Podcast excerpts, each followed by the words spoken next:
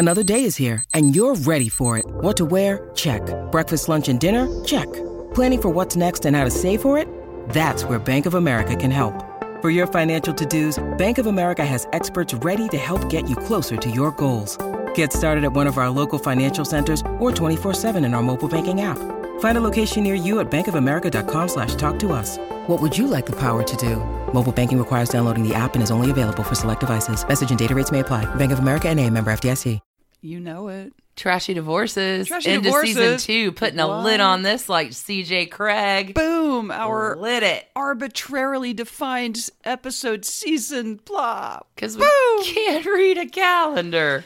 We're pretty bad at calendars, in truth. Hey Um, y'all, thank you. Yeah, Thank you, real. thank you for two seasons of Trashy Divorces. Mm-hmm. It's amazing. Stacy, how many countries we're getting a whole new world geography lesson? It goes up a whole lot all the time, but right now we are sitting at 121 countries where We- this podcast has been downloaded, which is like mind-boggling. I didn't know there were 100. Like, I- we're I- learning. we're gonna figure out how many countries there are to know like how far we can go with that metric. Thanks, listeners. Thanks for taking a chance on our trashy little podcast. Thanks for telling your friends and laughing with us and crying with us when you walk your dogs on Sunday morning. Thanks for emailing us with your hidden trash candy stories that delight us in ways that you'll never know. I really do need to get better about a tears warning. There are some tears in this up. There are some tears uh, in your part of this. Uh, y'all are the very best. Thanks for tuning in and getting on board with the Team Trash Candy that we are. totally. Yeah, over on Patreon. Incredible. Yeah, I think we're at 88 right now patrons. 88. What the hell is that about? That's it's it's outstanding. We appreciate your support so much. So if you're into Patreon, you can't get enough trashy divorces. There are a few different levels over there. For two bucks a month, you can get early ad free access to episodes, some stickers, a magic mirror shout out, and bonus content of our trashy tidbits on Tuesdays and Thursdays. And if you think that is a deal, what do the people get for five bucks, Stacy? A dollar and a quarter a week. For five dollars, gosh, you get all of that. And uh, then there are the limited series like Fun with Done, Trashy Tutors. 10 bucks a month, you get all that.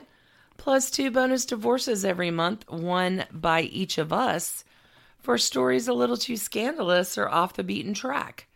You and I are both loving the community that is building on Patreon. If you like what we're doing here, you can't get enough trashy divorces.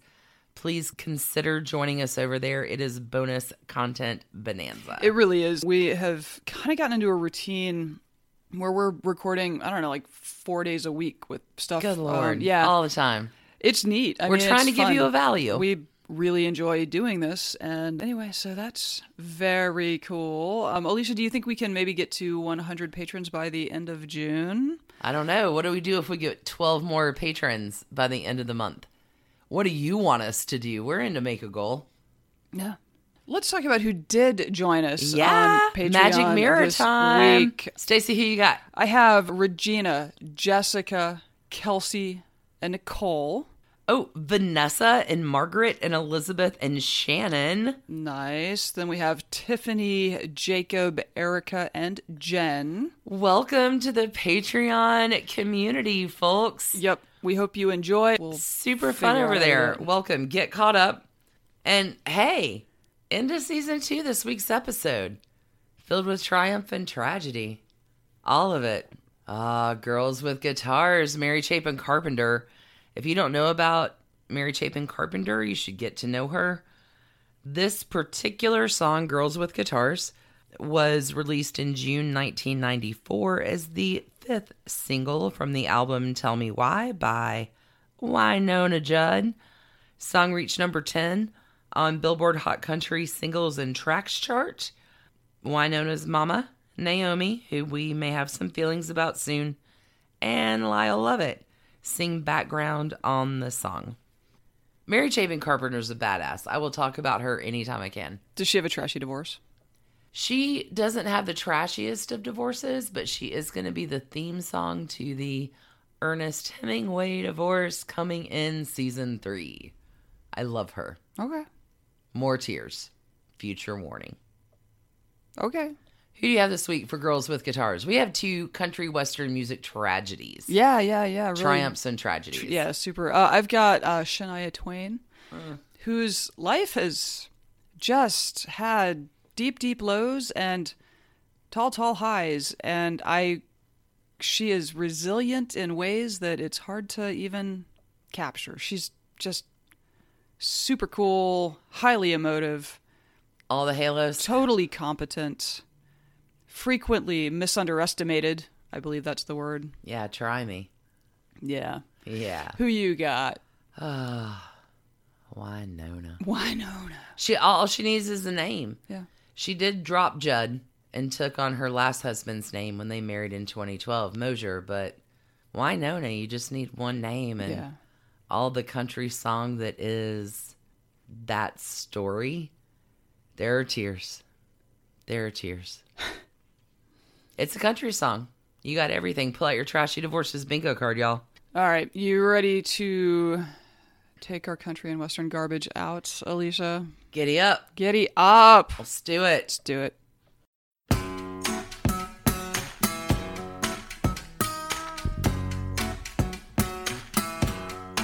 Hey, Stacy.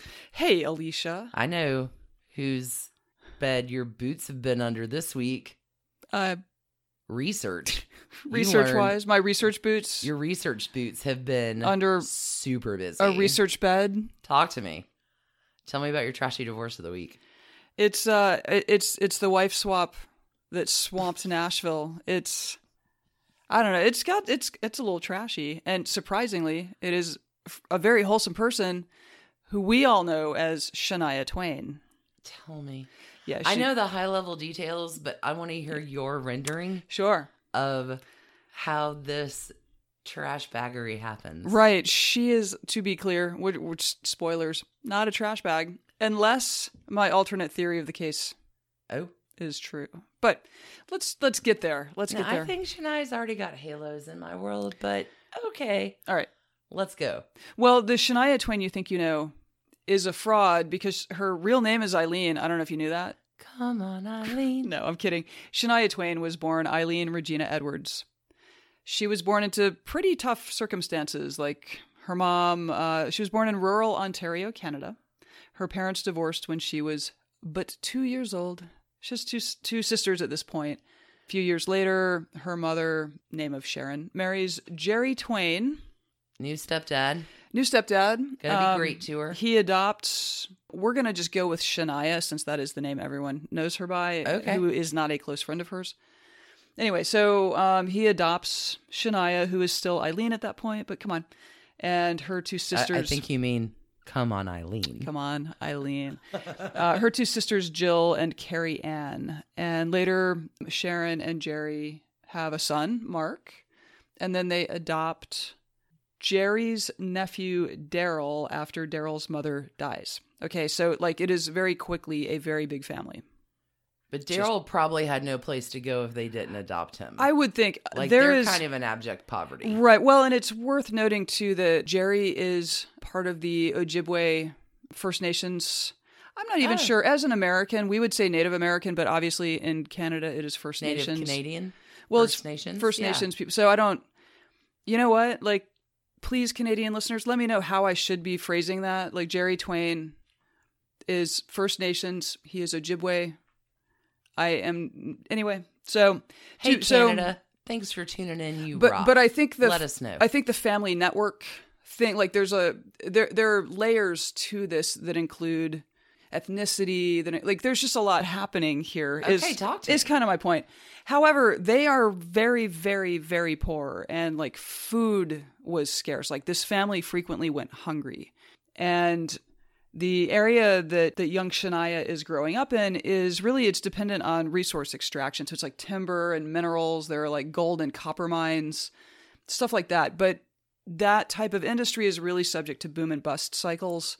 Yeah. So yeah, so yikes. so like for years stuff was really really hard on this family and there was she also um jerry beat her mother I don't know if it was a frequent thing, but she Oh, certainly no. witnessed Jerry beat her mother. Did Jerry beat the More kids or just the mom? Not that I, not that I have seen indication of. Not just the mom. That sounded I know that- not at all correct. It, it's but these are difficult topics to talk about. Kids should in no way be.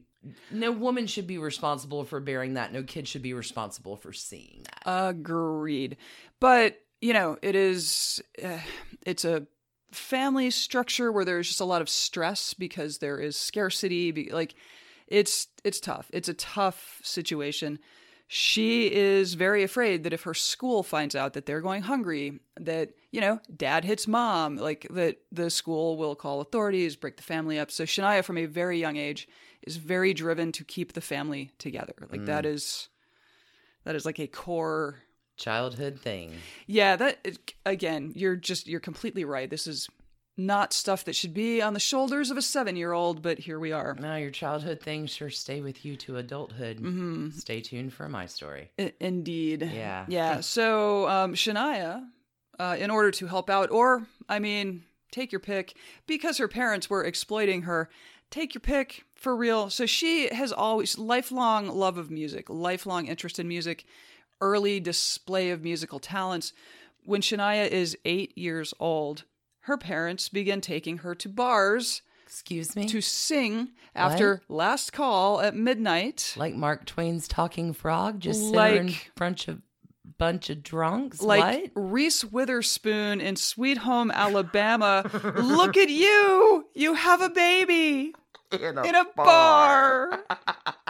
that is what I imagine people, except it was drunks. Like eight year old, Last call. eight year old Shania Twain I bet that's a sight to see if you're drunk at midnight in Canada. learns that drunks are the worst, but also Oh. frequently takes home twenty bucks for that one hour of again eight years old, midnight to one a.m.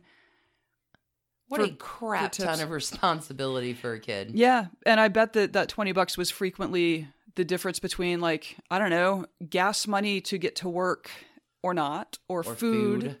or not. Like mm, really tough. But, you know, also kind of an amazing education for a young aspiring musician in its own weird way. I'm not encouraging anyone to take their 8-year-old to a bar to sing at midnight cuz Because you have your baby cuz now we have this thing called in a bar. agencies to protect children. no, but I get like I grew up in a middle class household. Like this was just it, this is a different story, okay? different story. Okay. You have your baby In a bar. Okay. Around Go the ahead. age of 10, Shania starts writing songs, and this would become She's had a lot of experience at the bar. God, so many things to write about. By the age of 10, Shania Twain is a country music song. Okay. And uh, Funny when it's true. At 13, she was invited to perform on a CBC country music show on TV. Nice. Took a train We love the CBC. down to Toronto. Ooh, big city, big mhm, city. mhm. Hello, city. Any BNL people out there? Dude, I love it. Okay. You are pandering No, to I- the I Canadian audience. Canada. I love them. They're my favorite. Okay. High school years, she sings in a cover band. She, you know, lives to see her family's financial situation improve. Like Jerry starts a business of forest restoration in Oh, northern. Ontario. Yeah, yeah, yeah. So in the summers, like this is so as somebody who spent two years in Alaska because my dad was army, the this really this part really resonated with me. So the Twain family in the summer like heads out to you know whatever section of of northern Ontario that basically Jerry's company is planting trees in, Okay. and they are doing really really hard physical labor all day. They're hauling you know tree like young trees digging holes, planting trees. Also, it's bear country, which means you don't you don't use soaps with scents, you don't use deodorant, you don't use shampoo with scents. You rinse your clothes in the lake. You What? don't, yeah, bears are really sensitive to like they're really inquisitive. And so if you smell funny, that you will draw bears. They're super like you have to hang your food in bags from trees so that the bears hopefully can't climb the tree and get it. It's a whole this whole like when, when I was a kid, in a lot, like they had bear bells. Like if you're gonna go pick blueberries in you know out out of town, you wear bells because you do not want to disturb a bear. You don't want to come upon it unawares and surprise a bear. It's very bad. Okay, first, look who's pandering now, Canadians. but second, the great courses trash candy of trashy divorces always surprises me. I didn't know this Oh yeah, it's about um, bear things. Yeah, yeah. It's a really because I camped in Colorado. I don't know, like ten years ago. Same thing. I mean, there, there are bears up in the Rockies, and it's like no perfume. you have to be. Yeah, I think it's a little. It's not as remote. Like it's. I don't think the rules are quite as stringent. It's just. It's a. Re, it's different. You know, like we joke about how there are like little black bears in North Georgia, but they're like it's not a They're thing. little baby cutie pie kittens. They're compared kitten- they're to Canadian bears. bears. Well, compared to a grizzly bear, yes. Okay, so planting trees, Planting not trees. bathing with soap. not bathing. So Shania says later, probably in her autobiography, quote, "It was a very rugged existence, but I was very creative and I would sit alone in the forest with my dog and a guitar and just write songs. Like in a lot of ways, this super remote out in the wilderness all summer long thing it really worked for her. Like she and sing to the bears. yeah. But I mean, we will see later that her, when she is famous and has the resources to do whatever she wants, she consistently chooses to live in really remote places. Interesting. Mhm, Yeah. So she graduates high school in 1983 and she is laser focused on music. She joins a little touring band. They are driving around Ontario, Canada in a busted up van or something. Living the dream. like playing dirty bars, getting paid 50 bucks, like getting ripped off, like drunks throwing beer. I'm sure I whatever. I'm just making stuff up now, but anyway, but it was that kind of thing. It was that like living the early I have a Totally. dream musician. I am thing. 18. I just music is my life. Yeah. Okay. So she takes vocal lessons. She even visits Nashville a couple of times to try to make some things happen professionally. But she's not super like she is not sold on like I want to be a country music singer in the same way like a lot of Tammy Wynette wanted to be a country music singer. My whole dream is She- to be at the Grand Ole Opry. She- yeah, she didn't. She didn't want to be That a singer. her. She wanted to be a country music singer. Like Shania loves music, and she's she loves country music, but it's not. I don't think she was as. I don't know. Uh, what is it? Orthodox about it as Okay. some of the other people we've she just covered. wants to play. and she wants to write the songs she wants Music to write. She wants to. Yeah. So you know, and this uh, this sort of inability to zero in it does cause some friction with some of her compatriots at the time. Come on, Eileen. Get hip with the kids these days. I mean, come on. Okay, so hey, next tragedy in a life that things are just starting to look up in. no. On November 1st, 1987, Oh. Shania Twain's parents are killed instantly in a car crash. By now, she's living outside of Toronto. She is hooked into a music scene. She is beginning to even get some like high profile ish gigs here and there. Like, She's got her life figured out as much as you can for being in your early 20s. right. Um, And what happens?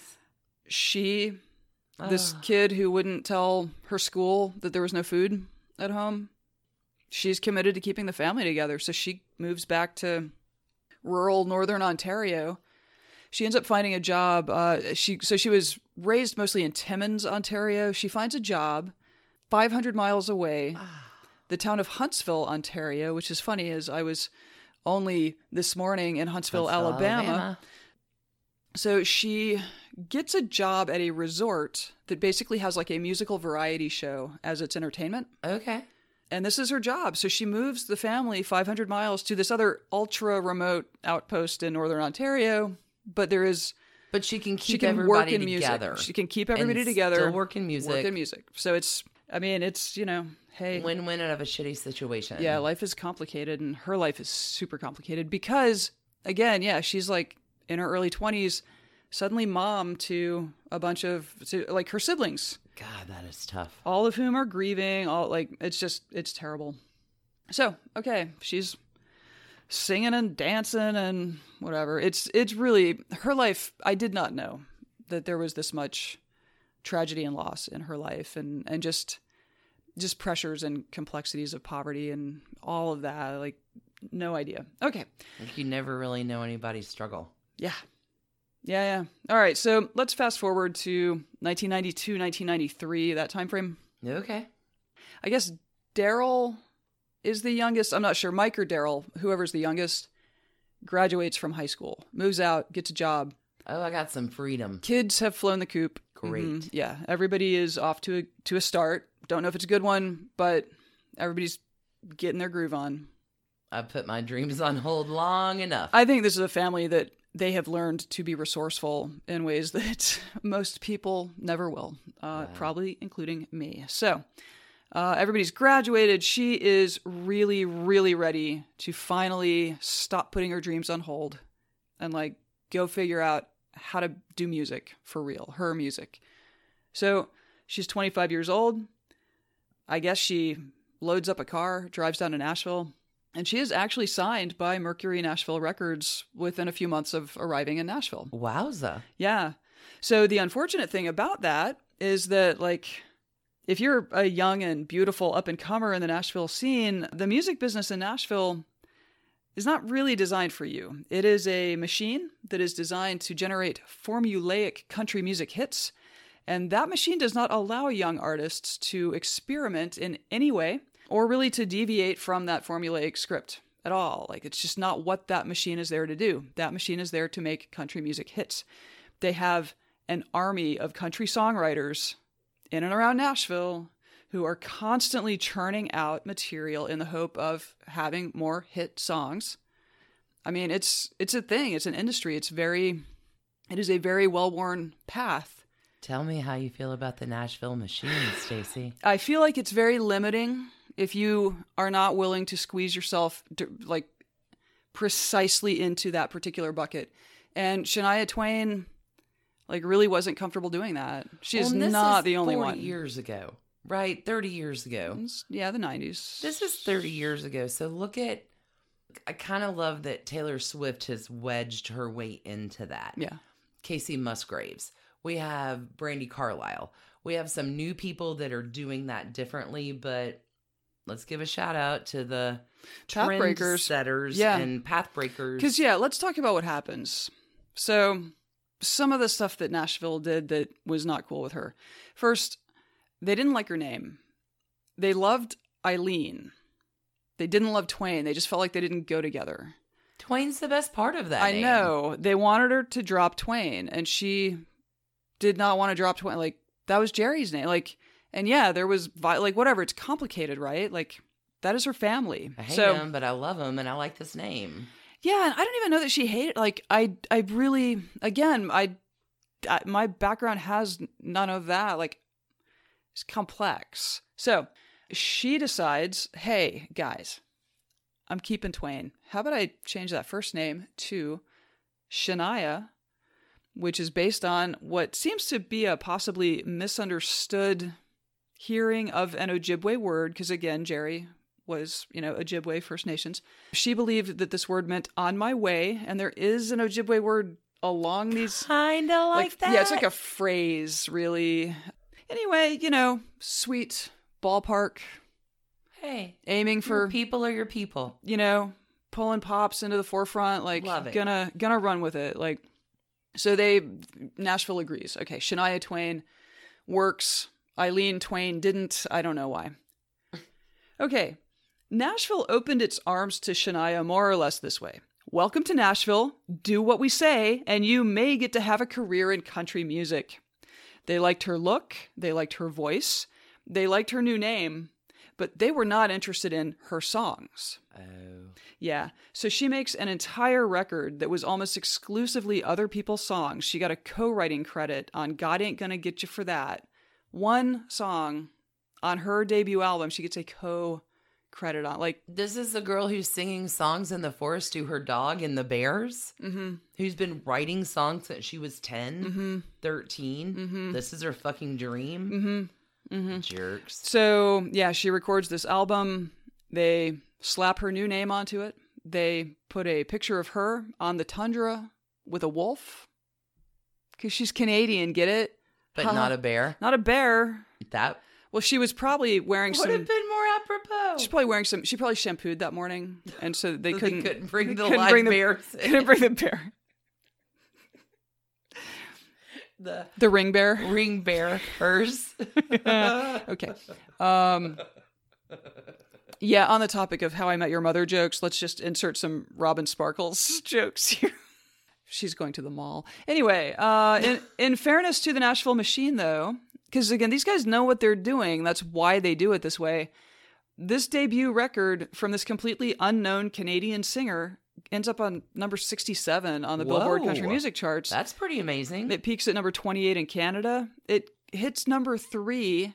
Get this the United Kingdom has country music charts. Nuh-uh. And Shania Twain singing other people's songs on her debut record goes to number three on them. okay, England, we're gonna pander for a second. The United Kingdom have- loves Shania Twain. yeah. Do you have country music stars in the UK, or do you? I'm just trying to think off the American chart. And here's the irony to top all ironies. You know why the UK likes her?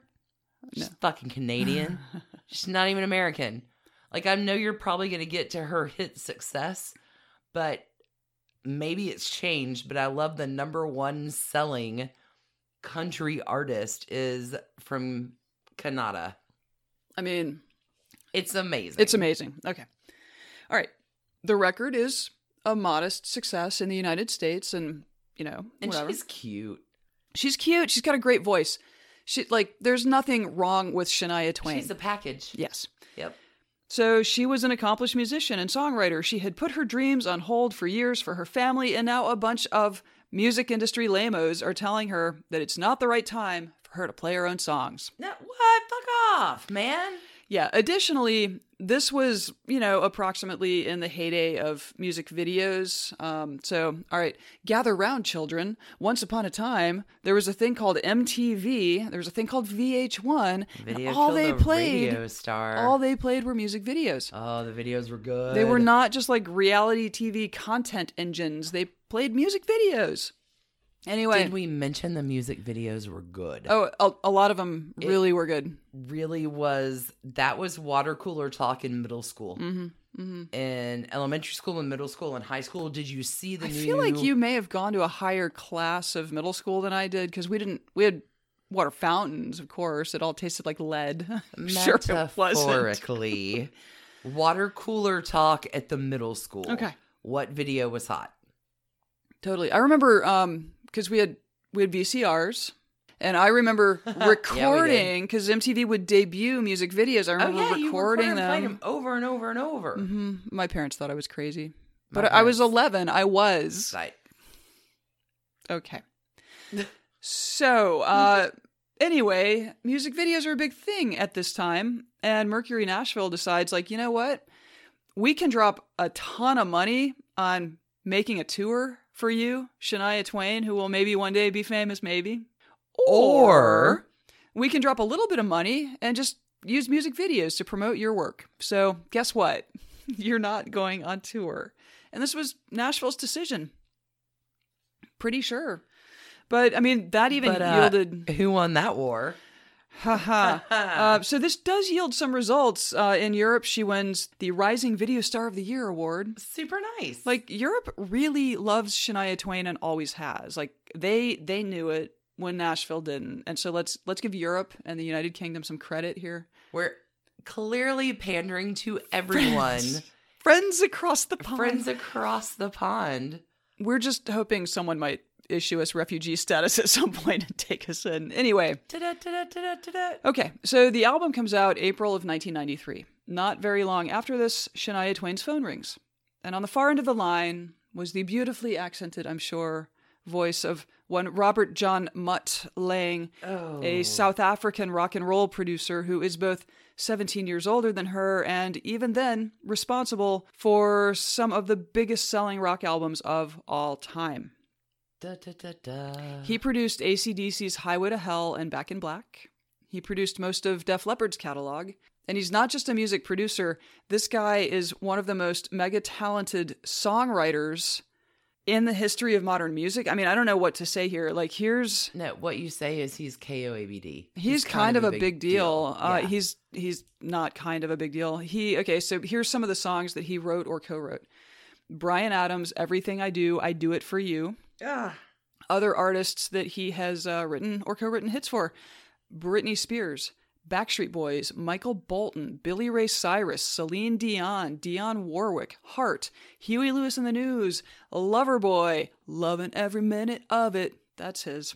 Reba McEntire, Starship, and Carrie Underwood. And that's like not complete. Do you know my favorite part about that? What? Was you did that list in alphabetical order It's- and the Dewey Decimal Soul that lives within me loved all of that. It's because I lifted it Thanks. directly from the Wikipedia page where you can is- get the full list. I know where your boots are. Yeah, well. Boots are in the research, baby.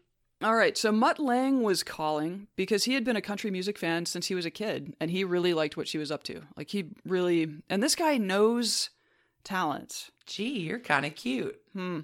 So they talked, you know, they talked on the phone. They talked about her songwriting. She played him songs on the phone. He was really surprised to learn that Nashville wasn't letting her use her own music. Shaka. So they spend, I don't know, a couple months chatting each other up on the phone, spar- Flirting sparking with each other on the oh. Uh, yeah, flirting, Yeah. sparking, like getting to know each other. But yeah, they spend a couple months becoming Flirting. becoming phone friends, and then Mutt comes to Nashville for the Nashville Fan Fair in June of 1993. So again, like this is all happening very fast because So they're doing the early love thing of talk on the phone for hours and hours every night. I think so. I think Ah. so. I saw. That's Um, fun love. I'm not even sure. I just saw one clip on YouTube. It was like a five minute thing of of their it was a dramatization of, of their early and weirdly so the South African accent is just lovely, but I think the actor who was playing Mutt was Australian and I was like, that is not the right accent. But it was still HOT.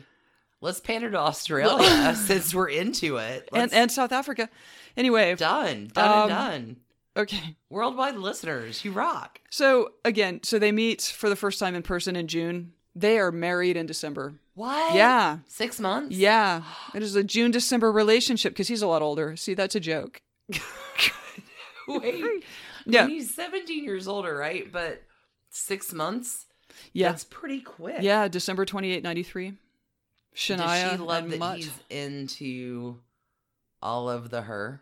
I- I guess that's got to be a pretty powerful lore. I think that I think that there is like cosmic creative like Fleetwood explosion happening. Yeah, Yeah. yeah. I think it was like I think I like it would be weird if they had not fallen in love. Like I think these two connected musically so directly that like it just it would just be impossible new for galaxy, them. Mhm. new planet.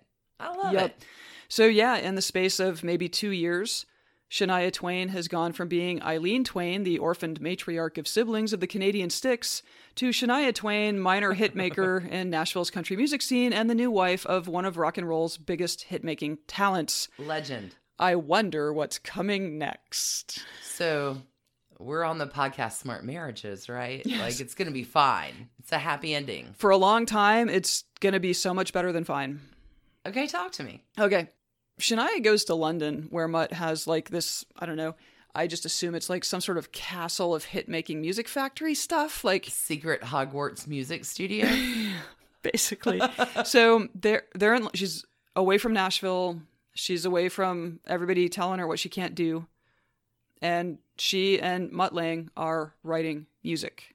They're writing good music. They're writing exciting music. Are there bears There in the are London studio? N- they're not that I am aware of. Sorry. I think she can wear whatever fragrances she wants. He probably a uses shampoo. I'm a little silly. Carry on. All right, so these two lovebirds settle into some freewheeling cosmic creative destiny thing, and they spend the better part of the next year writing and improving songs together. Gotta say, like Mutt Lange and his presence in Shania Twain's life does not endear her to Nashville because he is from rock and roll. He's a rebel. He's a he's he kind of does his own jam. he's a foreign guy who makes heavy metal music. Like that's just how they view him. Like it's really like whatever. You don't have a cowboy hat. Yeah, well, you know who can write a country music hit? Mutt Lange. Shania introduced him to the Bears. Yes. Okay, so um, you know, Nashville like they still were not interested in her beyond the fact that she had good looks and a good voice. Like that was they know how to use a commodity like But that. But she's still under contract, right? Yeah, yeah. She's still with Mercury Nashville. Yeah, she's still that's her record label, but it's just it's just you know, you look at this and like Nashville has a template and she fits the template. They could make her successful probably, but they just felt like her striving to do something you know, of her own vision was unseemly somehow. It's just a weird She broke the template. she broke the template. And thank God someone did. And I it's love template breakers. but we both know that like I've I have known people who write music in Nashville. like that template is still there. Oh, the template's there for sure, but she really did. There's more wiggle room, I think, now, uh-huh. but there was yeah, there was just not that much. Okay. room. February 7, 1995. Mercury Nashville releases Shania Twain's second album. It is called The Woman in Me. It's a good album. All of the songs are written or co written by Shania and Mutt. And the first single, Whose Bed Have Your Boots Been Under, shoots up to number 11 on the Billboard Country Chart. Next single, Any Man of Mine, hits number one on the country chart and becomes a top 40 hit on the Billboard Hot 100. All in all, this album lands four number one songs. It was Wow. a monster seller, and it announced to the entire world that capital letters Shania Twain had arrived. So this is cool. In her autobiography from this moment on, Shania wrote, one year after its release, the CD had sold almost 3.2 million copies, and it would eventually surpass 15 million That is amazing. making The Woman in Me the top selling album by a female artist in the history of country music. Whoa. She goes on to list, you know, the women who've paved the way before her, like Patsy Cline, Tammy Wynette, Dolly Parton, and says it is beyond humbling. It is mind boggling. It really is. This kid Canadian kid. Who's the top of the charts of the country? Ska- skates into Nashville, chafes a little at its at, at its Nashville-ness, marries a South African like heavy metal hitmaker, and then and then becomes like a legend. We're living in America. No, they're not. No, they're not. but you get my like. It's the dream. It's the oh, country yeah. western dream. Oh, but yeah. look at what she's done for artists that come after her and breaking that. I've got a super cool story uh, like on that note too. I know there Shania, there's there's so much cool stuff in this. Anyway, so this, this the and record you think I'm crazy when I'm like, hey, you may want to research this. I always think you're crazy. The record wins uh, Grammy for Best Country Album. The Academy of Country Music names it Album of the Year. Shania was named Best New Female Vocalist. In all of the hullabaloo and hustle, she was actually really stressed about the self created deadline she'd made for writing, recording, and releasing the follow up album, which would be called Come On Over. you thought the woman in me was good, Right. Yeah. So this album was a calculated risk uh, because apparently it's very difficult for country stars to become crossover, you know, pop stars, dance it. stars. Yep. Shania Twain did this. Oh yeah. Shania Twain accomplished that. Um, she had, you know, had this earlier ambivalence about, I think, not just not wanting to be typecast into a particular genre. It's just the music, you guys. It's just the music. Music is cool. Music is my life. Music is good. So Come On Over featured crossover hits like You're Still the One and Man, I Feel Like a Woman. Come On Over spent two years on the charts, plural, because it was a hit I'm in sorry. pop and country. Back up. Two years. years. Wow. Two years. What the hell? 104 weeks. I, I think that's right. Man. I feel like a woman. I feel like two years a- on the charts. it's a Does that time. happen anymore? I don't even know how, because at that know. time there was no streaming. I don't even know how charts are compiled anymore. Good lord. So, anyway, charts being plural because it's a hit in both pop and country, it has gone on to sell, are you ready? No. 40 million copies. Excuse me? Mm-hmm. 40? million. At the time of this writing, it is the biggest selling album of all time by a female musician of any genre. Re- not just not pop, not rock, not anybody anywhere every time. Apparently, no other female recording artist has sold a 40 million seller record. I don't think we need to pander to Canada. I think Canada has it fucking down. Just saying. Okay, in 1998, new challenge. She sinks her teeth into a giant world tour. This takes her across North America, Australia, Europe. And this was the moment that finally shut Nashville up about Shania Twain and all the ways that she wasn't right. Because, like, with the earlier albums, all the little wagging tongues of the Nashville establishment had sort of like amused themselves by speculating that Shania didn't tour because Shania couldn't sing. Well, fuck you. So, Have you heard about my bear audience? yeah, right. So on the road, uh, this is very, very cool. So she holds radio contests in the towns that she's headed to. And the winner of the radio contest gets to come on stage and perform What Made You Say That while, you know, Shania did backing vocals. Oh, that's super basically. cool. Yeah. So, notably, at the Corel Center in Ottawa, a 14 year old named Avril Lavigne won the contest and got the slot. One year later, this kid is signed to Arista Records. You're joking. I am not. They also both got Lyme disease later. Ch- It's like they're the the, trash same. candy divorce course that this is is amazing. So during this tour, um, she wins two Grammys. Come On Over and The Woman in Me both become diamond certified. She appears on VH1 Divas with Celine Dion, Gloria Estefan, Mariah Carey, and Aretha Franklin, which must have just been a dream come true. Oh, I remember watching that. Yeah? It was badass. cool. Yeah, because Yeah. we used to watch that shit when music was on music video stations. Yeah, it's weird how there used to be these things. Anyway, she played an Amnesty International benefit concert with Bruce Springsteen, Peter Gabriel, Radiohead, and Alanis Morissette, another Canadian. Who actually I think is the role model for Robin Sparkles. Oh, I think you're right, actually. Yes, I love you. But let's go to the mall. Continue with your story. She plays uh, Denver's Coors Amphitheater. Like, it was weeks after the Columbine High School massacre, and she donated like all of the proceeds to the school. How many halos did she get for that? Like, Billion. like a billion. Like uh, all the trash, all the intergalactic trash cans that Tom Cruise got last week. Like that's how many halos Shania gets this week. She's, Perfect. she's basically I love this. She's basically amazing. It's amazing. Unless my alternate theory is correct. No, your alternate theory. is awesome. Okay, so she was a superstar with an instantly recognizable face everywhere in the world, and to attain some semblance of normalcy in their lives, Mutt had a suggestion. Let's move to Switzerland. Which sounds a little weird, but that's what Tina Turner did. To Da-da, da-da, da-da. Any Swiss friends? This is your secret message. Your shout if you heard us before, yeah, like it.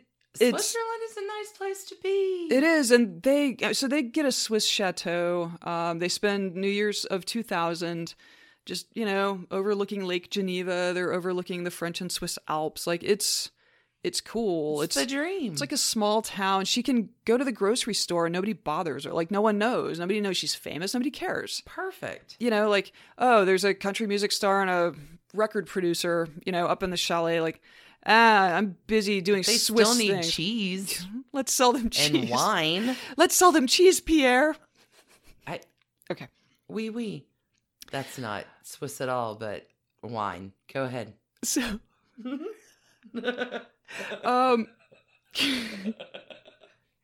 okay, so she could shop, she could go sightseeing. People weren't mobbing her. Tourists would ask her directions because they didn't know she wasn't a local. Like, like, gosh, you look a lot like Shania Twain. Do you know where the Je ne sais quoi. yeah is? No, this is not Swiss at all. I don't know what language you speak there, but French.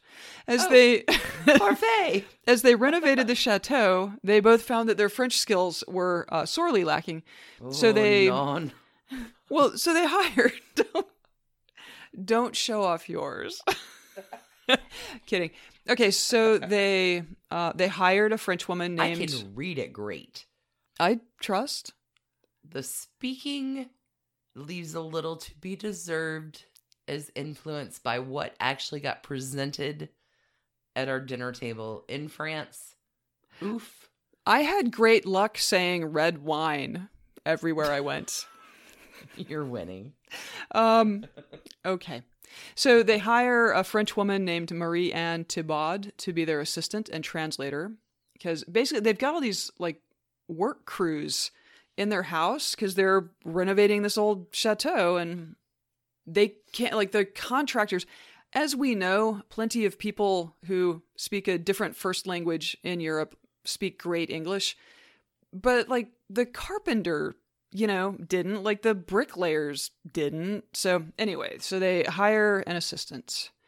And there are like just a million little ways the day-to-day life in any country in Europe is different from the United States is different from Canada and it's just hard to quantify. So Shania ends up really relying on Marie Anne to like learn how a parking meter works there. Like it's just it's the little things that like I know when I was in Canada one time and they were using the type of credit card like put your card in thing that we use here now but they hadn't rolled out here yet. And so like the waiter brings the thing over and i'm like what do i do with this? What do I do? and he had to explain it to me. Like it's just the little things but but it's it's really it's constant. No, it's assimilating to a different culture Yeah, is a big deal. disorienting yeah. So so Marie Anne was Shania's Switzerland Sherpa, and while they weren't fast friends, uh, they developed like a really deep friendship, and they both became pregnant around the same time. So New BFFs. yeah, and all of her like her sisters, like all her female support network is, you know, back in North Half a America. world away, Yeah. yeah. So so they bond. Like they get real like they become best friends.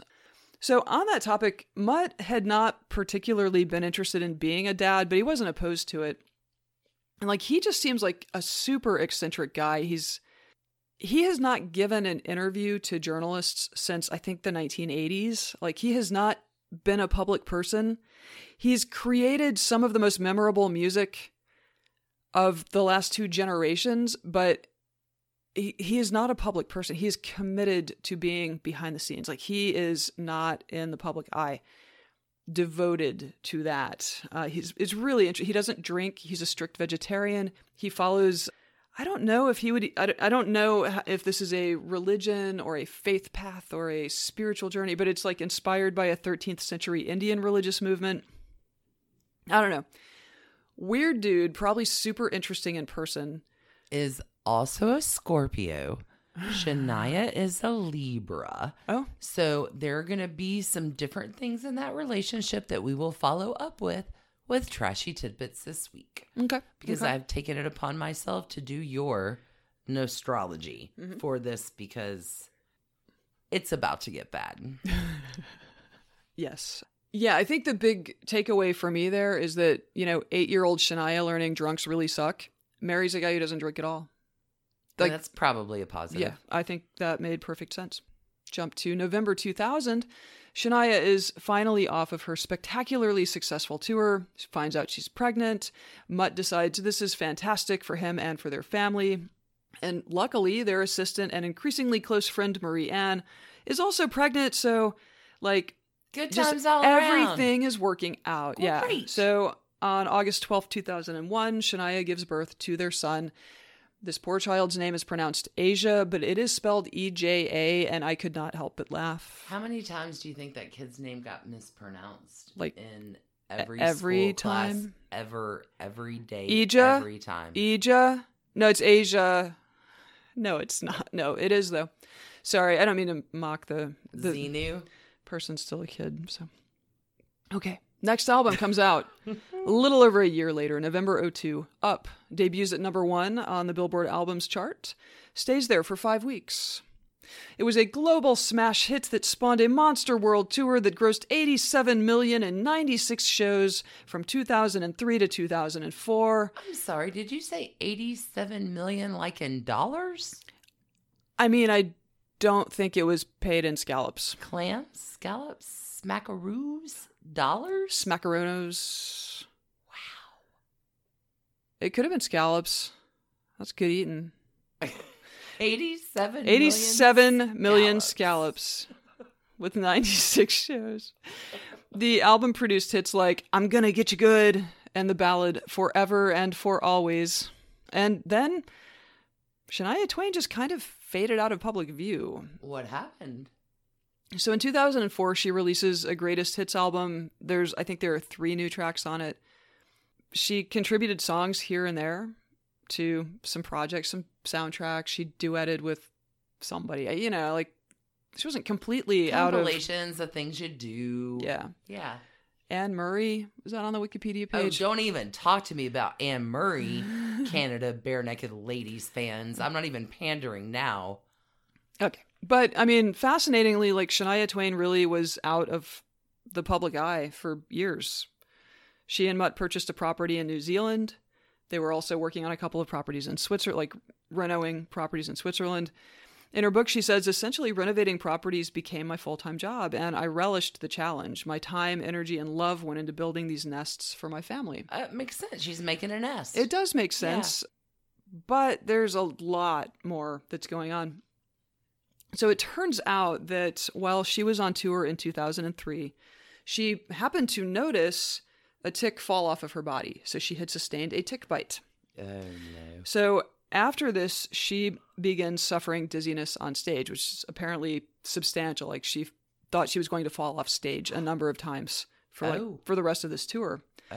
She's diagnosed with Lyme disease, and the Lyme disease, um, along with stress, apparently contributes to another condition that flares up for her during this period, which is called dysphonia. Dysphonia is a condition where you have involuntary involuntary spasms in the muscles of the larynx, which, if you are a singer, is a bit of a problem. Oh. So this is going on. She's like literally losing her voice. On tour? I think Like after I tour? think it's but after- Been diagno- Shit. Yeah, so she's yeah, like she's kind of chilling at renovating houses and intermittently not able to talk or sing. I That don't know. has to be terrifying. Has to be terrifying. Meanwhile, you know, the other thing that was happening was that her marriage to her musical collaborator, songwriting collaborator, record producer was slowly but surely eroding. She wasn't sure what was wrong, but she describes how distant they'd become in her book.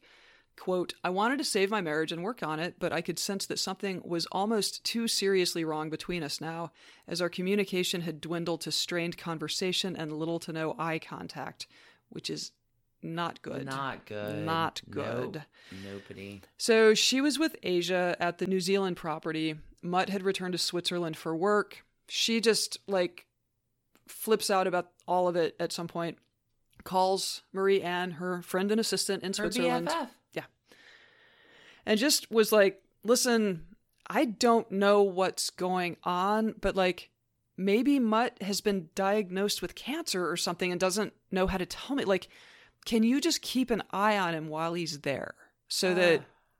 you know, like, does he look sick? Is he acting weird? Does he have doctor's appointments that I don't know about? Like, just l- let me know if if you Something's up. I'm suspicious. right. And then toward the end of the call, she just suddenly like hears herself say, "Do you think he's having an affair?"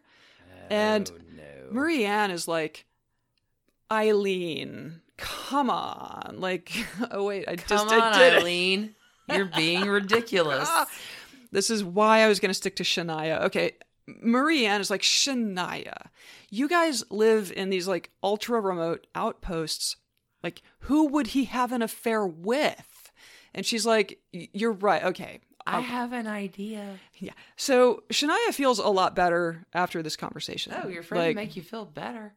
Yeah. fucking you over. her friend is going to keep an eye on Mutt, Ah. is going to let her know if like there's signs of illness, like everything's coming up roses.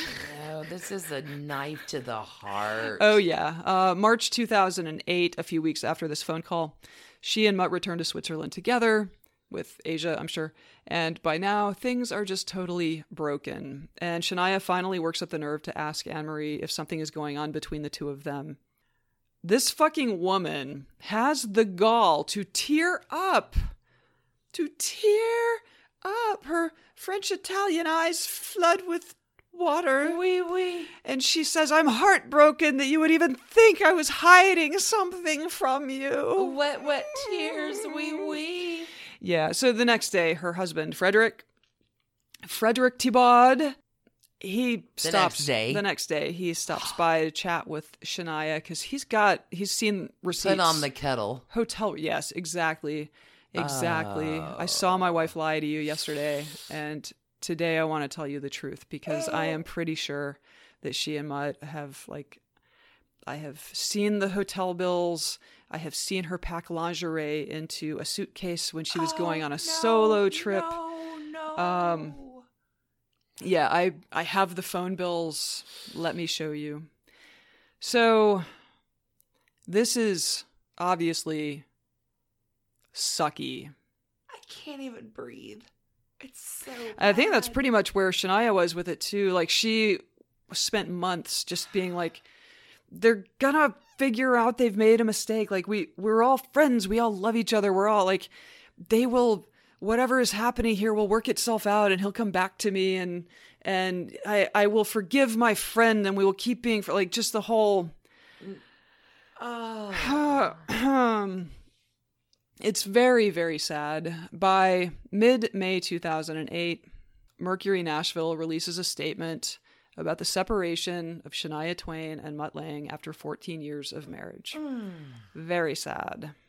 Like really really sad. Anyway, keeping in mind that Shania is dealing with this throat thing, which must have left her terrified about her ability to continue creating music, Mutt had been her songwriting collaborator for all of these intensely creative years that generated so much great music. This was not just her marriage imploding. This was Yeah, this is her. this was her entire mountain. This is life. her life. Yeah. Yes, every corner of it was suddenly unfamiliar territory. Ah. She could not know what was coming next. She couldn't know if she would have a career in music going forward because of the dysphonia. Like, just shitty.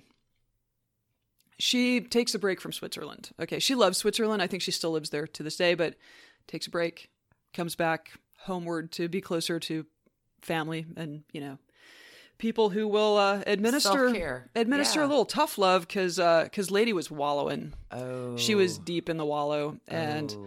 like some of her friends were just were like listen like he's You not coming back she it." is not your friend like you need you gotta let go of that like, like what you think these people are is not what these people are and like get your vision right with reality It's so hard to hear. it's though. terrible. It's terrible.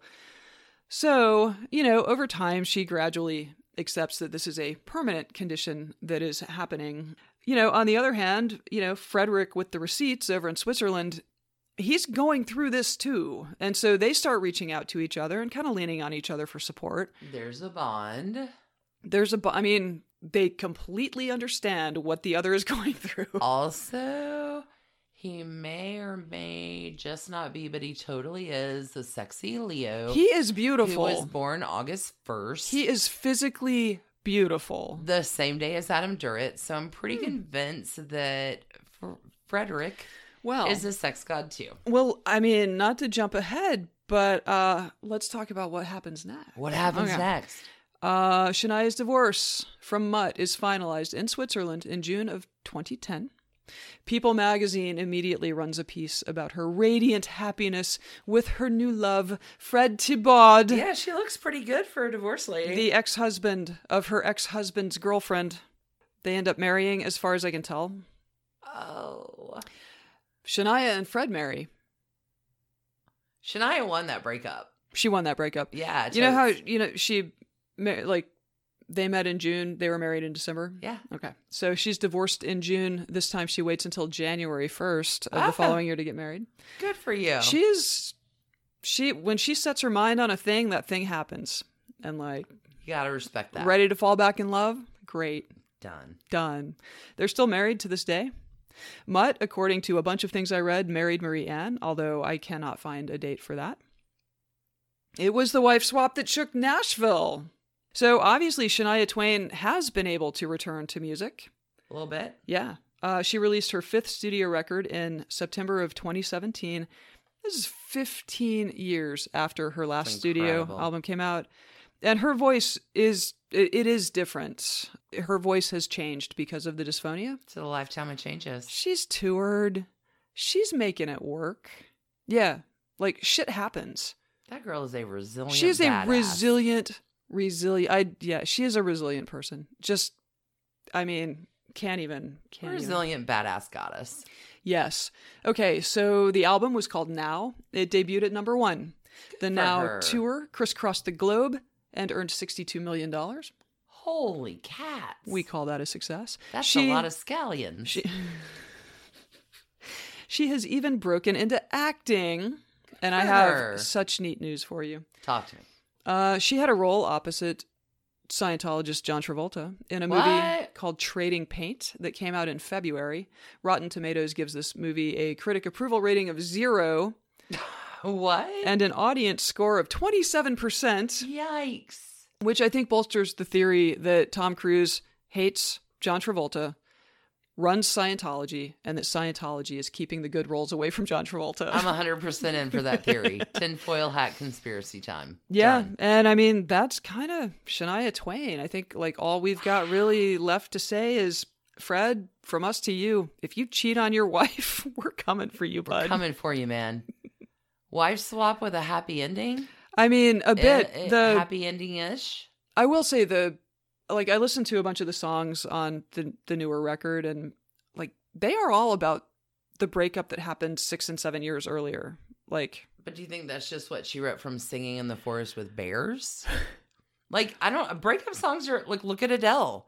oh, for, without You're a doubt. gonna make your hit on breakup songs. That's the shit that kicks you in the teeth. Yeah, and I think probably she wanted to just because it was so public, she wanted to make sure that she out. addressed it with her fans. Sure. And you know, the best way to do that is to put it on a record.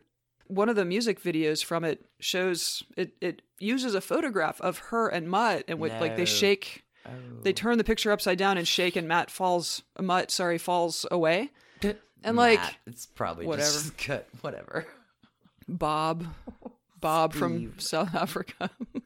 um, Gary. it's Gareth. Um, that's a dollop joke. Um, yeah, that's that's that's Shania, man. She Holy will cats. she will sing to bears. She will That girl's a badass. she will she apparently has a nearly limitless capacity to forgive to the point that people have to be like, no, no, not not in this case. She's the bear to see ya. Let go of your Canada. forgiveness and move on. Like, I love her. yeah, She yeah, gets yeah. a thousand trashy divorces halos. Oh yeah, yeah. I'm good with that. All right. Yeah, there we go. I need to go pour a new glass of wine. Okay, That was some tragedy and some triumph. there's a lot, a lot there. Yeah. Just get out your Kleenex. Let's take a break because I'm coming back. You're coming back. Kleenex ready Yep. and wine And wine. and tra- get your trashy divorces bingo cards out now. oh yeah, yeah. and your cowboy hats and your horses and your beer Let's go to the mall today. today. Sibling fights are unavoidable, but what if every fight you had was under a microscope on a global scale? That's the reality for brothers Prince William and Prince Harry. They were each other's closest friends and allies since the death of their mother, but that all began to crack as they married and took wildly different approaches to their royal duties. Wondery's podcast, Disintel, is hosted by comedians Sydney Battle and Matt Belisai. Each episode unpacks one of pop culture's most iconic celebrity feuds, and they recently took a deeper look into the real reason William versus Harry started. It's actually much bigger than these two brothers, stretching back into the history of the British monarchy. Did their feud start with the royal family's mistreatment of Meghan Markle, or was it something that started much earlier? Follow Disintel on the Wondery app or wherever you get your podcasts. When you need mealtime inspiration, it's worth shopping Kroger, where you'll find over 30,000 mouthwatering choices that excite your inner foodie. And no matter what tasty choice you make, you'll enjoy our everyday low prices, plus extra ways to save, like digital coupons worth over $600 each week. You can also save up to $1 off per gallon at the pump with fuel points. More savings and more inspiring flavors make shopping Kroger worth it every time. Kroger, fresh for everyone. Fuel restrictions apply. Hi, I'm Chris Gethard, and I'm very excited to tell you about Beautiful Anonymous, a podcast where I talk to random people on the phone. I tweet out a phone number, thousands of people try to call. You talk to one of them, they stay anonymous. I can't hang up. That's all the rules. I never know what's going to happen. We get serious ones. I've talked with meth dealers on their way to prison. I've talked to people who survived mass shootings. Crazy funny ones. I talked to a guy with a goose laugh, somebody who dresses up as a pirate on the weekends. I never know what's going to happen. It's a great show. Subscribe today, Beautiful Anonymous. Hi, I'm Chris Gethard, and I'm very excited to tell you about Beautiful Anonymous, a podcast where I talk to random people on the phone. I tweet out a phone number, thousands of people try to call. You talk to one of them, they stay anonymous. I can't hang up. That's all the rules. I never know what's going to happen. We get serious ones. I've talked with meth dealers on their way to prison. I've talked to people who survived mass shootings. Crazy funny ones. I talked to a guy with a goose laugh, somebody who dresses up as a pirate on the weekends. I never know what's going to happen. It's a great show. Subscribe today, Beautiful Anonymous. Alicia, Stacy. you have some sort of like family legacy patterns. Soap opera trash throughout candy time. cocktail. Uh, wow, yes. Yeah, soap Yeah. opera trash candy cocktail. Okay. That's what I got. Okay. Get out your guitars, cocktails, and trashy divorces bingo cards, everybody. All right. I've got a story for you today that is a soap opera full of family dysfunction on fire, Wow. tragedy and triumph. Redheads aflame. Good lord. So, also, besides the soap opera of family dysfunction on fire, we do have in this story the very clearest case of, quote, how parents imprint every relationship you have as an adult, unquote, example that I have ever come across in the research of trashy divorces. Interesting. I've been waiting to talk with y'all about the imago theory. You've talked to him. Yeah, this you this is your go-to for a it's lot. a big of- deal. yeah, it's yeah. a big deal. And as a psych major and a learning and educational development professional, the Imago Theory, all hell Oprah, big fucking deal. I can think of no better illustration for y'all to get it in full force than Wynonna. So, the Imago Theory, developed by Dr. Harville Hendrix and Dr. Helen LaKelly Hunt, Imago, uh, image, mirror. You are mirroring back to the other person. So it's a whole line of therapy, the Imago IRT, Imago relationship therapy. But you end up imaging, the theory of this is that you end up imaging in your current relationships most what you need to heal from your past relationships. And once you understand that, then you see the patterns that come up over and over and over again in your relationships. And it's not about what's happening now, it's about something that's happened to you before. But once you recognize this and that it really is you, you can begin to see how these feelings and experiences, uh, like the energy exchange in childhood, has impacted you in such a way that energy that same energy is carried into your future and how you react to it. So what I'm hearing you say is that in order to move beyond our pasts, we have to be a little self-aware about our pasts. Totes. Okay. So When that's really easy. No, That's super it's easy. Not. No, it's not. It's really, really not. not. So like you're an adult relationship, but you're always working out the one that came before. So because you don't know the language for that, you react with blame, anger, everything else you haven't dealt with. That Hello, my 20s. Exactly. That energy is always around. And you bring that energy into your new adult relationships that don't have a damn thing to do with what you're trying to work out from a past relationship. right. Why do I bring this up now? Wynonna is an amazing example. It's going to be really easy to see and identify with her here, bringing that past energy into her love relationships. And whoa, baby, talk about some bad choices and trashy divorces. I do promise there's a happy ending to this one. Wynonna gets it in a big way. But, it's a it- country it song to get there. Okay. Okay. oh, it's a country song to get a there. That country works. song to get there. And that's what I have written for you today. This country song story country story song. Are you pulling out a guitar? Not yet. right. No, I'm doing right. it in narrative style. Okay. It's called Judd Women Always Land on Their Own Two Feet. That's the name of our song. all right. That's the chorus. Oh, okay. So, so, song. so this will be repeated a few oh, times. Oh yeah, All Judd right. women always land always land on, on their, their own, own two, feet. Okay.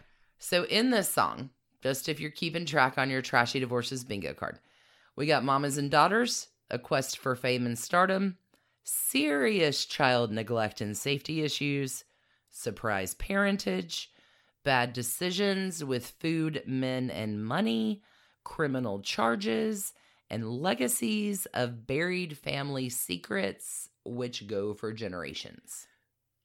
Tasty. Honestly, this is like trashy divorces gold mining. Okay. Dude, verse one. Oh. We're going to talk about Mama and the impression of all the energy exchange that Mama's going to put on Wynonna. Verse 2. We're going to talk about how that childhood energy exchange imprints into Wynonna's adulthood and all the bad decisions that she's going to make over and over again.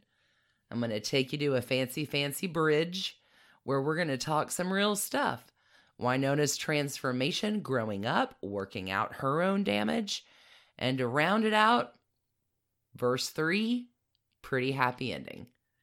Okay. There's probably going to be some tears too. Just giving you an FYI. It's a hella story, Hey, it's. Country song narrative. I think season closer. If if there are not, if you don't cry a little, You're this- you're talking right. about country music legends. If there's if you're not crying a little, you're not You're doing not it doing right. it right. You ready? Yes. okay. Verse 1. Wynonna was born Christina Claire Ciminella on May 30th, 1964. She's a Gemini. Her mama, Naomi, is a Capricorn. Going to go ahead and give an illustration here about this astrology dynamic before I give you the details of it. In 2018, the Country Music Hall of Fame opens the Judd's exhibit, and Kellie Pickler, who's just fucking adorable, is interviewing. I love the name. I, I don't know who this is though. Kellie Pickler was a contestant on American Idol, and she's Oh. charming AF, and she is just lit up from the inside in personality. She's just adorable. Gotcha. Not appropriate to pinch women's cheeks. You want to pitch Kellie Pickler's. Like oh, she's Okay. just loaded with everything light filled. She's Like- great. So bubbly. Bubbly. we say bubbly? Okay. So little bubbly Kellie Pickler is with the Judds in their Country Music Hall of Fame exhibit. And God bless her, she asks in 2018 what they love most about each other. Wynonna says to Naomi, You know what? My mom is always herself. I love that she never changes wherever she goes. She always is authentic, like represents herself. Naomi to Wynonna, yeah, she's a free bird. I recognize she was a free spirit when she was like three, and it scared the hell out of me. Welcome to the Capricorn mother and Gemini child. Mm, as a Gemini child, although my mom's not a Cap, but Nope, she's not. but I think I was scaring the hell out of people around the age of three or four. No. Gemini kids are their own little little brand of magic. So if you talk about Gemini Capricorn people as partners, they're a weird fit. When they work well together, they can reach any goal they want to.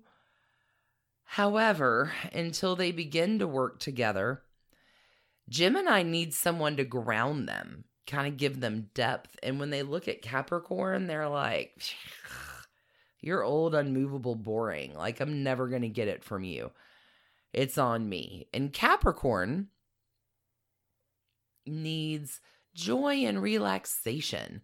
So a Gemini looks like a ball of furry, furry, uncontrollable strings that have no path and heading nowhere. When they get together, it's amazing, but sometimes it takes a long time. So, Trashy Divorces first here, focusing in on astrology specifically centered on parent and child. A Capricorn mom may have some problems keeping up with her restless, comedic, mischievous Gemini child. Is this air and earth? Is that the is Cap Earth? Cap is Earth, Gemini is air. Yeah. I forget what that was in astrology, but I'll look air it up. and Earth, lava. No. Sandstorm. Sandstorm. Sandstorm. That's actually, I know that you, no, you don't even think it because you think your astrology is a bunch of genius, but it really is a bunch of genius. Comedy genius. No, look, you can make models of things, and they will more or less look like the thing you're talking about, however funky and weird they are. Nostrology is that. Sandstorm. Sandstorm. Soap opera. Okay. So a Capricorn mom Mhm. is like a stick with it until it's done mom. And a Gemini child has a short AF attention span. What? A lively mind is interested in everything and everyone. They're bored easily, quick to move from one thing to another at a speed which will make a Capricorn's mother head spin off her body. There's no such thing as a routine or a schedule, which typically in child rearing means a Capricorn mom will need to lighten up, take a deep breath, laugh at their kids' antics, answer their questions, bend some rules. This is what Naomi should have done. No. But she did not do this. She was 18, married with a newborn, and hell, this is what life is. Naomi says the first eight years of Wynonna's life were the worst for her, and by all accounts, it's pretty bad. Not just for her, but for her kids too. Naomi is not the focus of this story. Winona is. And I am telling this one for the kid who never got heard, which is so fucking ironic because what a goddamn voice. She has the voice of a hell raising angel goddess, and I love her. And there's only something slightly ironic that her voice is what makes her, and she's a kid who never got heard. Yeah, It- that yeah. Okay. Yeah. And I see you feeling this too. No, wine makes you feel. Listeners, get ready. We haven't had a Alicia is having a feeling No, of we haven't had a drink on an episode in a season. So here we go. Christina is born, who I'm just going to call Wynonna from now because sheesh. Completely There's so un- many yeah. names in the story. So we're just going to stick with what we got.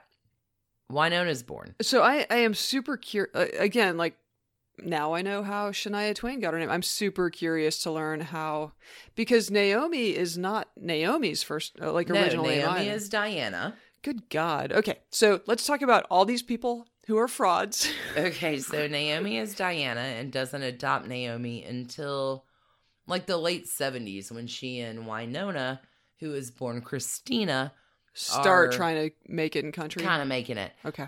Winona gets her name from the Route 66 song covered at that time by the band Asleep at the Wheel, who Naomi was dating one of the musicians in.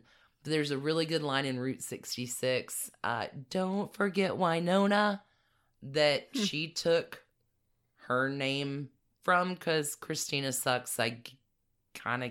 Are you sure it's not my my my Winona by the Shondells? Nope. It is Asleep at the Wheel, Route 66. We can cut a lot of this. Okay. Nope, we're gonna let it roll because wine.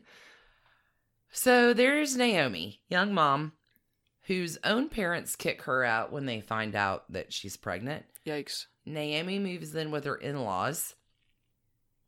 Dad Michael is in college, wealthy paternal grandparents. They belong to the country club. So Naomi's needs are getting met.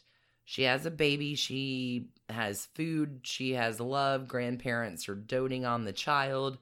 Things are okay for the first few years. Okay. And that probably takes the heat off Naomi for a while. But mom and baby eventually are going to move in with Michael when he's a little nearer to finishing college, which they do. Michael graduates and gets a job in California. So off go the family in 1968. Wynonna's like four, and she's leaving the safety net of her grandparents, which is the only real stability she's ever known, and off to a whole new life. She gets a new baby sister, too, Yowza. Ashley. So, the best of the times from her life are going back to visit her grandparents, where they feed her. She gets treats. She goes shopping for clothes. There- She there's adult out at the country supervision, club. Well, yeah. there's adult supervision. She has a bedtime. She has a regular meal. Like, Yeah. it is the attention every child needs to plant Yeah. some kind of foot in security. A little, bit of structure, a little bit of like knowing what the expectations are for you day to day. Like just just basic stuff. Grandparents are a big deal to that firstborn. So, Naomi, on the other hand, is uprooted from everything she's ever known in a strange land. She has two kids and a big, fat fucking dream to be something more than what is happening to her. Right. But hey, Imago theory 22 year old Naomi is now trying to reckon out her current adult relationships based on her energy exchanges from childhood. So it's a cycle, right? Right. Naomi is ill equipped to do this and now is ragingly unhappy and begins the countdown to this marriage being done. But let's be sure in the meantime that everyone damages each other as much as possible before we call it quits. Because Naomi likes drama like that. And did I mention that Naomi manifests all this unhappiness onto Wynonna and dreaming about the future in which they will become stars and rich and famous and implants her dream on a poor fucking kid, Yeah. which is a fuckload of responsibility. Yeah, that's rough. That's really. Okay. But did she have her in a bar at midnight when she was eight? Pretty fucking close. Okay, so all right. Yeah, yanked her on tour with Merle Haggard at like 13. What? Or they left Ashley in the house unattended for like five days. Wait, wait, Yeah. wait, wait, wait. No, it's bad. Stay tuned. It's bad. I think I even left that Oh. out, but it's bad. Okay, okay. So Naomi, mother of the year. Mother of heathens. okay, all right. Sorry, I didn't mean to interrupt.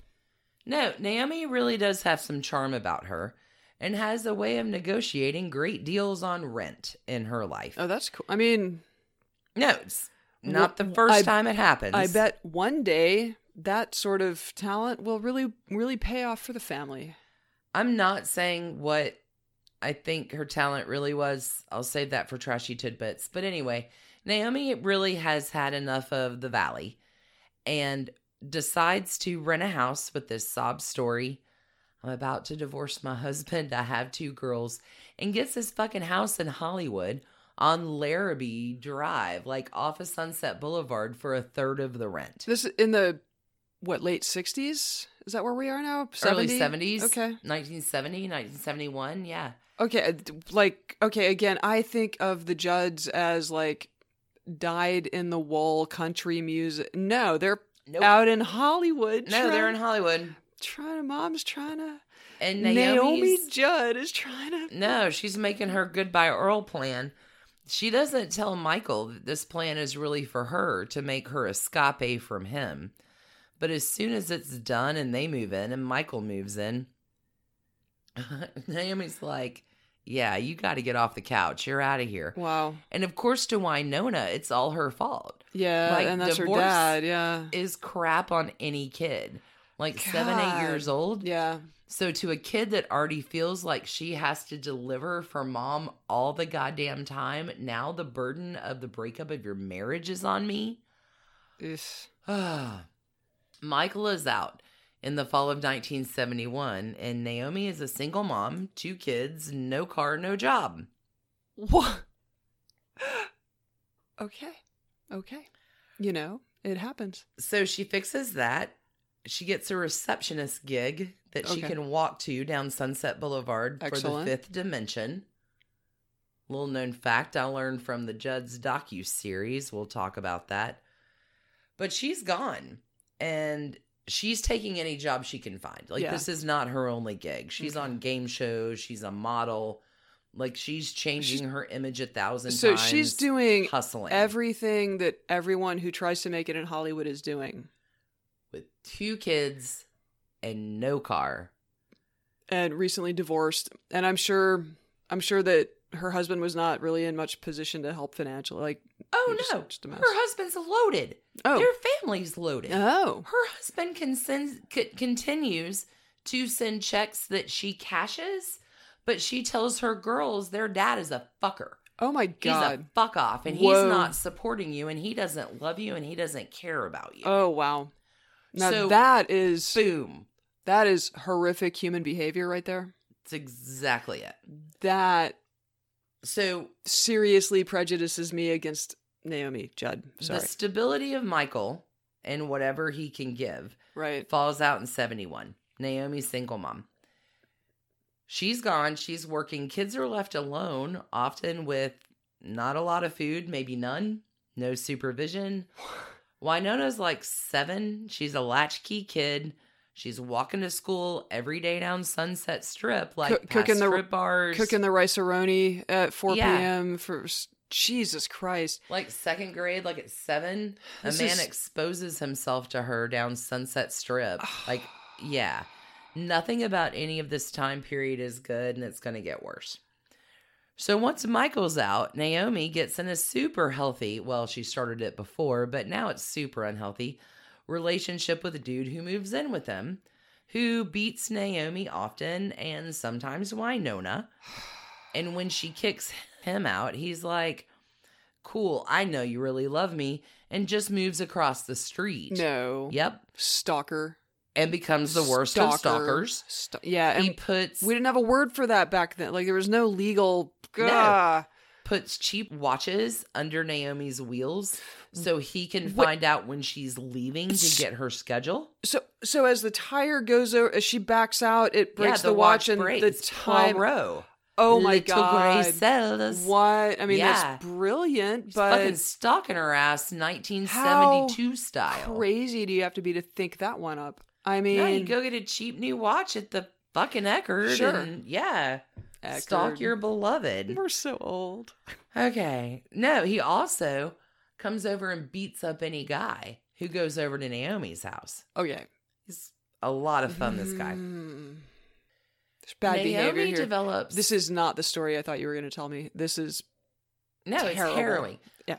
Wynonna develops asthma. She starts to sleepwalk. Naomi gets a call at 3 a.m. from Stalker Dude across the street. Hey, your kid is here. what? I don't know what her kid was doing there. How much stress was this kid and under? Oprah's never talked about this, but I have a lot of feelings. Mhm.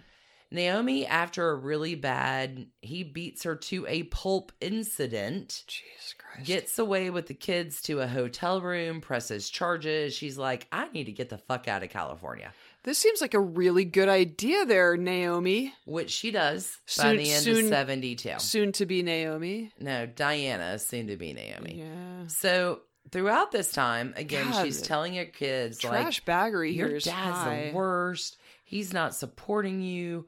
Like, she's dad am shaming. shaking my head. And Michael Ciminella is like, none of this is true. Yeah. Ugh. But Naomi's trashing his reputation by 1974. Michael, who's adopted kind of the hippie California lifestyle, is living off the grid. And the girls end up, when they come back with Naomi, living with him at this place he calls Camp Wig. Come come back to where? Uh, Cal- uh, Kentucky? Okay. Farmland. Okay, so out pasture. in the yeah, he's doing the seventies hippie like the hinterlands. the farm or whatever. Yeah. Yeah. Okay. Uh, the girls, both Ashley and Wynonna, describe this place as idyllic. There's like a heater, there's no phone, there's no TV. But to hear them talk about it, there are unicorns and meadows of flowers and fishing and swimming. How about food and safety? fireflies? And no, we catch what we're going to eat that day. And My people. like it is a very tiny insular world of let's build up some safety for some kids who have not had any in a while. yeah. Naomi's gone in this period. She's still looking to get her break, so she like heads out to Austin. That doesn't work out. She moves around for a while and eventually decides to come back and get her nursing degree. She comes back in 1975. The whole family is together again. And as this is a tragic country song, you know harmony's not going to last. And we're going to shuffle through the next set of years saying that Naomi negotiates a lot of good rent in places for her and her kids. She inflicts a lot more damage. She's in nursing school a lot. She leaves the girls alone, unattended, and fucking hungry a lot. There's This is why we have defects today, isn't it? there's lucky breaks and her fucking it up and dead cats on the porch and future stalkers like it's all bad. I but- don't even. I, okay, Nope. there's a lot. No, there. there's a lot I'm leaving out. Not so in another details. prophetic bad decision turn of the wheel of fortune, they all decide to go back to California for some additional child neglect. And left to their own devices, Wynonna is responsible for watching Ashley. So shit's rolling down on Wynonna. Wynonna's kind of mean to Ashley, which she is going to, as an adult, feel shitty about. Sure. But Naomi's also giving Wynonna assignments of what they're going to practice that night when Naomi gets home. And they lock Ashley out of the room where they're practicing. What? Oh. It Wait, it okay, okay. sucks. So, single mom is at school or work all day or whatever. Before leaving in the morning, tells older kid, "Hey, tonight we're gonna play this song, so I need you to spend we're today practicing, this by song." Yeah. Mom comes home at the end of the day from work or school or wherever she's been. You're wa- getting it. Walks past younger kid, Closes grabs the door. older Wynonna kid. showed me what you practiced today. and younger And kid is at her just. and beats her up if she doesn't do it. Oh my god. Okay. So it all sucks. Where are the police in this story? Oh, because they're that's coming. No, are they? gonna get to them when Naomi's gun starts coming out. oh God. So, Wynonna's obsession through this time period, because at Camp Wig, they have a record player. Okay. So they're playing country classics, Joni Emmett, like all the things that she is learning. And in one of their homes that Naomi negotiates good rent for, Chanticleer, there's a piano. So, like, Wynonna's musical obsession is underway. And I guess she's determined to be a rebel in her own way and make her mama's dream come true. Like, this is more responsibility than the kid should Oh ever yeah, have. yeah, yeah. So the California adventure does get them to the next stage of their development as artists, but let me just say, like, Naomi is not the one with the talent. Wynonna's the moneymaker, yo. Really? No, she's got the voice. She's the storm shaker from the angels of heaven. Naomi kind of has to learn. They get producers. And what is she like 10, 15 at this point? Like, Uh, yeah, She's a little kid. Yeah, we're Fuck. 1979. Wynonna's like 15. oh my God. Yeah. But Ah. They end up getting producers that are going to train Naomi to like how to complement and harmonize with Wynonna because Wynonna fucking moneymaker. all man. right. Anyway, California Adventure does the, get them a little further, even though way more childhood drama. Ashley left alone. By 1979, they moved to Nashville. And Wynonna's 15, adolescence hits. And oh, Wynonna, you wild child. Free bird, free spirit scares the hell out of mama. And it should, because you've had 15 years of not at all great examples. It's not your fault. Your mama knew you were going to be a free bird, but Wynonna makes some bad teenage decisions, and she's starting high school a year late because mom had her out of school for the past year on this wild ride on tour into Las Vegas and more. Like, it's all bad. Wynonna starts high school a year late, but she has a car. Ends up driving a friend to Atlanta. Her car breaks down. She gets sucked in by this weird dude and his mom, and she's saved by her grandfather, who comes like, call any dad you can find. Right. She has not one bit of control over her life, and it's breaking out in every way, and it's volatile. There's lots of fighting with Naomi, fist fights. Oh. Naomi pulls her gun out every now and then. Whoa. When the police get called. Unhealthy relationships all over. Super bad. This is the script. But they can fight like tigers with each other. This is terrible. Terrible. But then they get on stage and it's all pretense and perfection. yeah. The stage experience is what they're living for, or at least Naomi. Wynonna is still like, I'm at fault for everything that's gone wrong in your life, and I'm going to try to make you happen. What can I do? Which, by the weirdest course of accidents, it does. And by 1983, the Judds are signed to RCA. Jesus Christ. Naomi's 37. When good things happen to bad people, at least Naomi, I mean, Jesus Christ. Wynonna's 19. Okay. Naomi 37. Signed with the R- RCA. And the Judds are now going to take the world by storm. In the eight year career they have together, our gals will create five studio albums, 13 compilation albums, release 26 singles, 15 of those which make it into the number one slot. What? Another Eight, 15 number one hits in eight years? another six of those landing in the top 10. So out of 26 singles, 22 are top 10, if not So- number oneers. It sounds like for eight years, if you were a listener of country radio, the Riding Judds were Everywhere. your soundtrack. Okay. They win some awards. Seven from the Academy of Country Music, top vocal duo, seven years in a row. Nine awards from the Country Music Association, five Grammy Awards. It's nonstop. And the two of them are going to continue this script where they bait and provoke each other, fight like tigers, and go on stage and Sing make like it all angels. shiny. Yeah, man, that is that is tough. And uh, at this point, has Ashley Judd starved to death?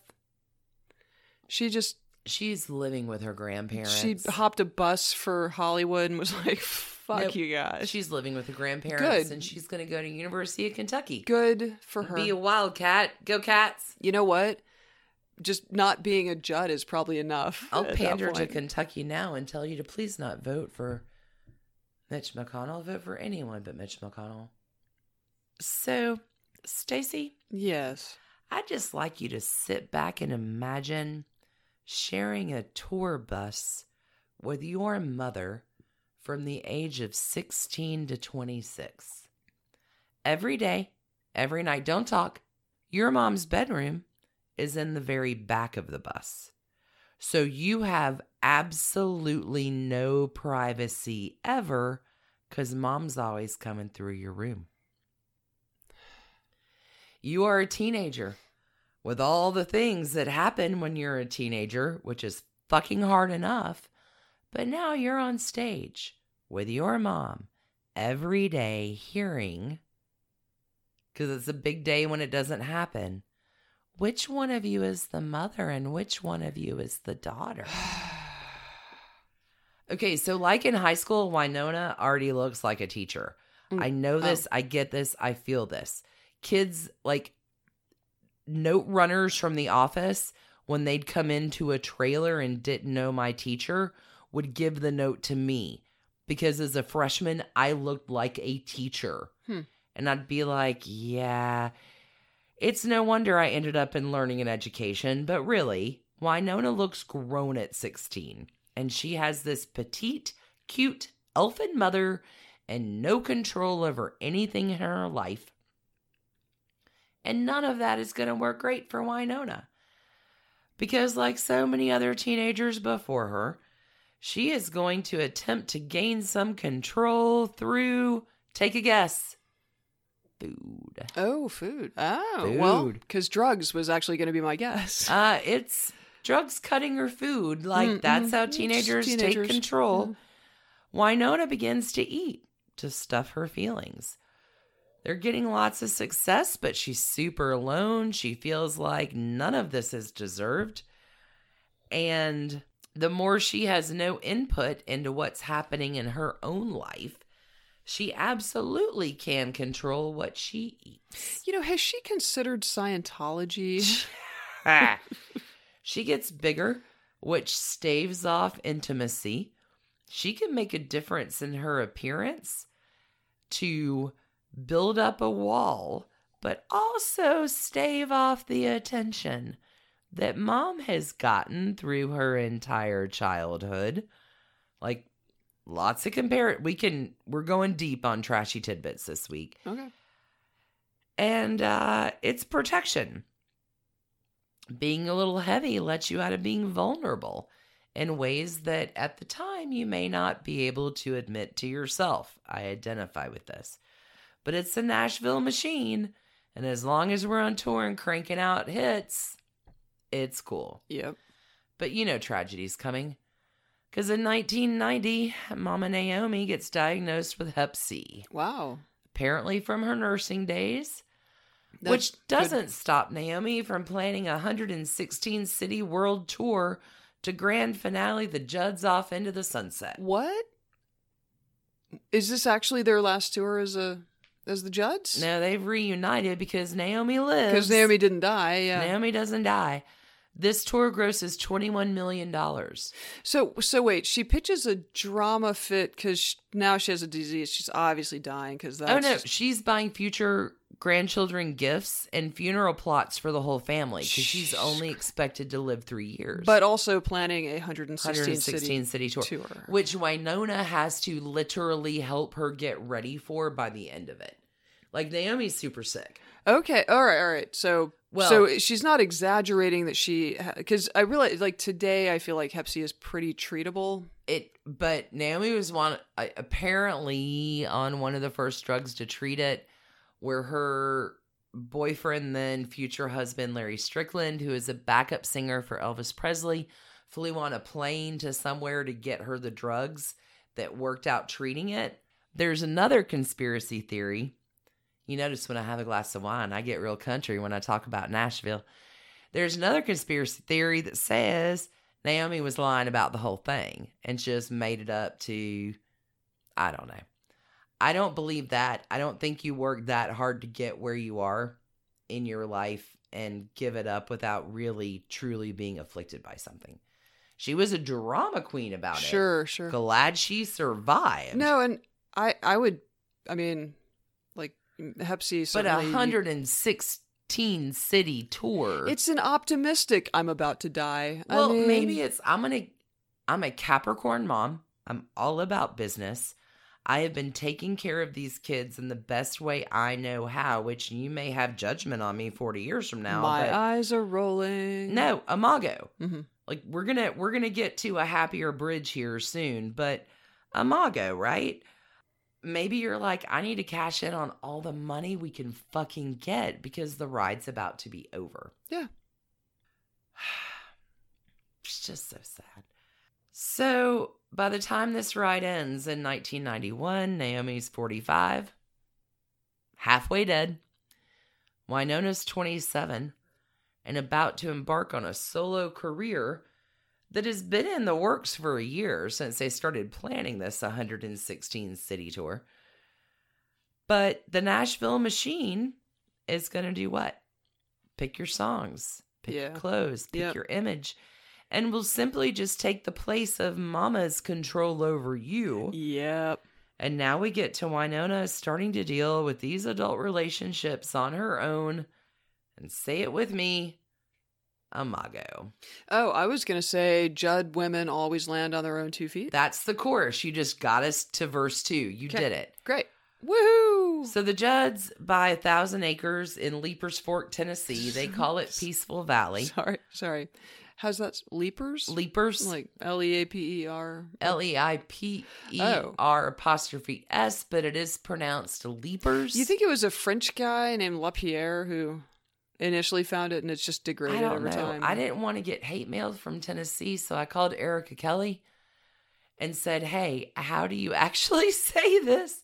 And it's Leiper's Fork, Leiper's Fork. Tennessee. All three Judd women landing on their own two feet in their own two houses live on this thousand acre property Naomi lives 60 seconds from Ashley, six minutes from Wynonna. Hmm. Seems like way too close for comfort, given. So Wynonna's without a mom on tour. And maybe that would be cool and she'd be happy about it, but she's never had anyone trust her with anything. Right. And they're probably not going to start now. So again, she's told what songs, what to wear, how she's going to be marketed. And that's her solo career, which does start out with a bang because girl can sing. Yeah. You thought Judds were good? Move the fuck over. Her breakout album, Wynonna, comes out in 1992, charts four number one singles. It's hot. Second album in 1993, Tell Me Why, charts five top 10 hits. Girls on Fire, at least musically. Because enter First Husband Oh. and Imago Theory and bunches of unhealthy behaviors. Wynonna meets Arch Kelly III in 1993. Sorry, say that it not not R. Kelly. No, not R. Kelly, Okay. Interesting. pretty close. Arch Kelly. Arch like Archie Archibald yeah, perhaps? Arch Kelly the third, 1993. Trey. And I, Trey, and I guess dating's fine because they're both pretty screwed up. and it's all wild, but then 1994 happens. Okay. and it's bad. Wynonna's 30, and Naomi, Wynonna, and Ashley are in an emergency family therapy session. This seems long overdue, to be honest. Well, Naomi's putting out a book, and there are some secrets that she lies about in there that Ashley's like, hmm. nope, nope, nobody. I'm gonna blow your cover. Fuck you, mom. I'm blowing your cover. and Now we're going to reveal the dirty big secrets of all the secrets that everyone else in the family knows about, Yeah. except for Wynonna. Oh. And that secret what? is that Michael Ciminella is not Wynonna's real father. what? Uh, she's thirty. And she's 30. How does Ashley know? And but Ashley Oh, is his daughter. Wynonna's told her managers, her producers, the record label, everyone around her. Ashley knows, the family knows, but at 30, Wynonna, pew, surprise parentage. Is um is he Ashley's father though? yeah. Okay. Yep. All right, I, I'm gonna need some explanation on. Okay, so you're gonna need a minute. You're not hearing anything, so we're gonna take a second so you can process this and hear this because I know Imago relationship therapy. Wynonna has another father. Well, Who- one assumes. abandoned Naomi at 17 when Naomi gets pregnant. And Naomi essentially hoodwinks Michael into marrying her in the first place because it turns out they'd actually never done the thing which makes a baby before they got married. Hmm. Did he just not know how that worked? He didn't know how that worked, but then they got married and then he learned how that worked. And he got clued into Okay, sex ed must be in schools because otherwise you get hoodwinked. So this is a national scandal. Oh yeah, would, This is national news. I would think. Because tabloids don't have the real story, they're reporting that Wynonna is Elvis's love child. Whoa! Like she can't even go to the grocery store. she's not Elvis's love child, is she? No. Okay. Wow, that would be so no, cool though. That would be like trashy divorces. Father's name, ultimate. Charles Jordan. Okay. Um, but like she's Wynonna's pr- hit pretty hard by this. I would. Th- yeah. So the lack of any, even if a bad, father figure that she's known in Michael, a new dad absent, reckoning it with the dad she thinks that was hers, career off the tracks, ostracized by the Nashville machine, and maybe not with the greatest of guys. Wait. They like. There were professional ramifications for her because her mother has lied to her her whole life. Well, not yet. But Okay. hold on. Let's just wait like two months until she gets pregnant. Oh. And then we're going to talk about oh, ramifications. Oh, not married, is she? Yeah. Oh, So- Nashville. the thing that really gets Wynonna about this before she gets pregnant is the secret of it. Like her whole life for 30 years, she has felt out the fuck of place. So to her, having a different dad actually makes a shit ton of sense. Oh. Like she's like, oh, no wonder I felt weird for 30 years of my life, but the betrayal of that. Yeah. How could you not tell me this? Yeah. Like for 30 years, wouldn't have this secret have helped us break through a lot of walls before this? But the surefire way to heal yourself in a crap situation and fix everything is to drown yourself in a bad relationship. So remember Arch Kelly? I do. Not Yes. R. Kelly. Arch no, Kelly. Arch Kelly, it's bad. She gets pregnant. Arch moves in. Hmm. He begins controlling her just like Mama What? and the machine. We've just traded the source.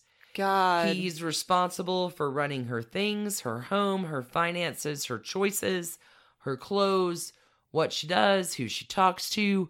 This is so bad, and you're about to have a baby. out of wedlock. Which, honestly, I think this is the first thing for Wynonna that begins to get her to crave a deeper understanding. Elijah is born in 1994, and Wynonna says that her son Elijah saved her and is her reason for living. And is Like it Elijah grounds her into something different. is Elijah's name spelled L J A? E L I J A H. Okay. She loves her kid, but not married to Arch. She's got a sweet baby, and it's 1994, and Nashville and country audiences are not really down with this whole single mother thing. Even though, irony of ironies, that's how they make the whole judge shtick happen.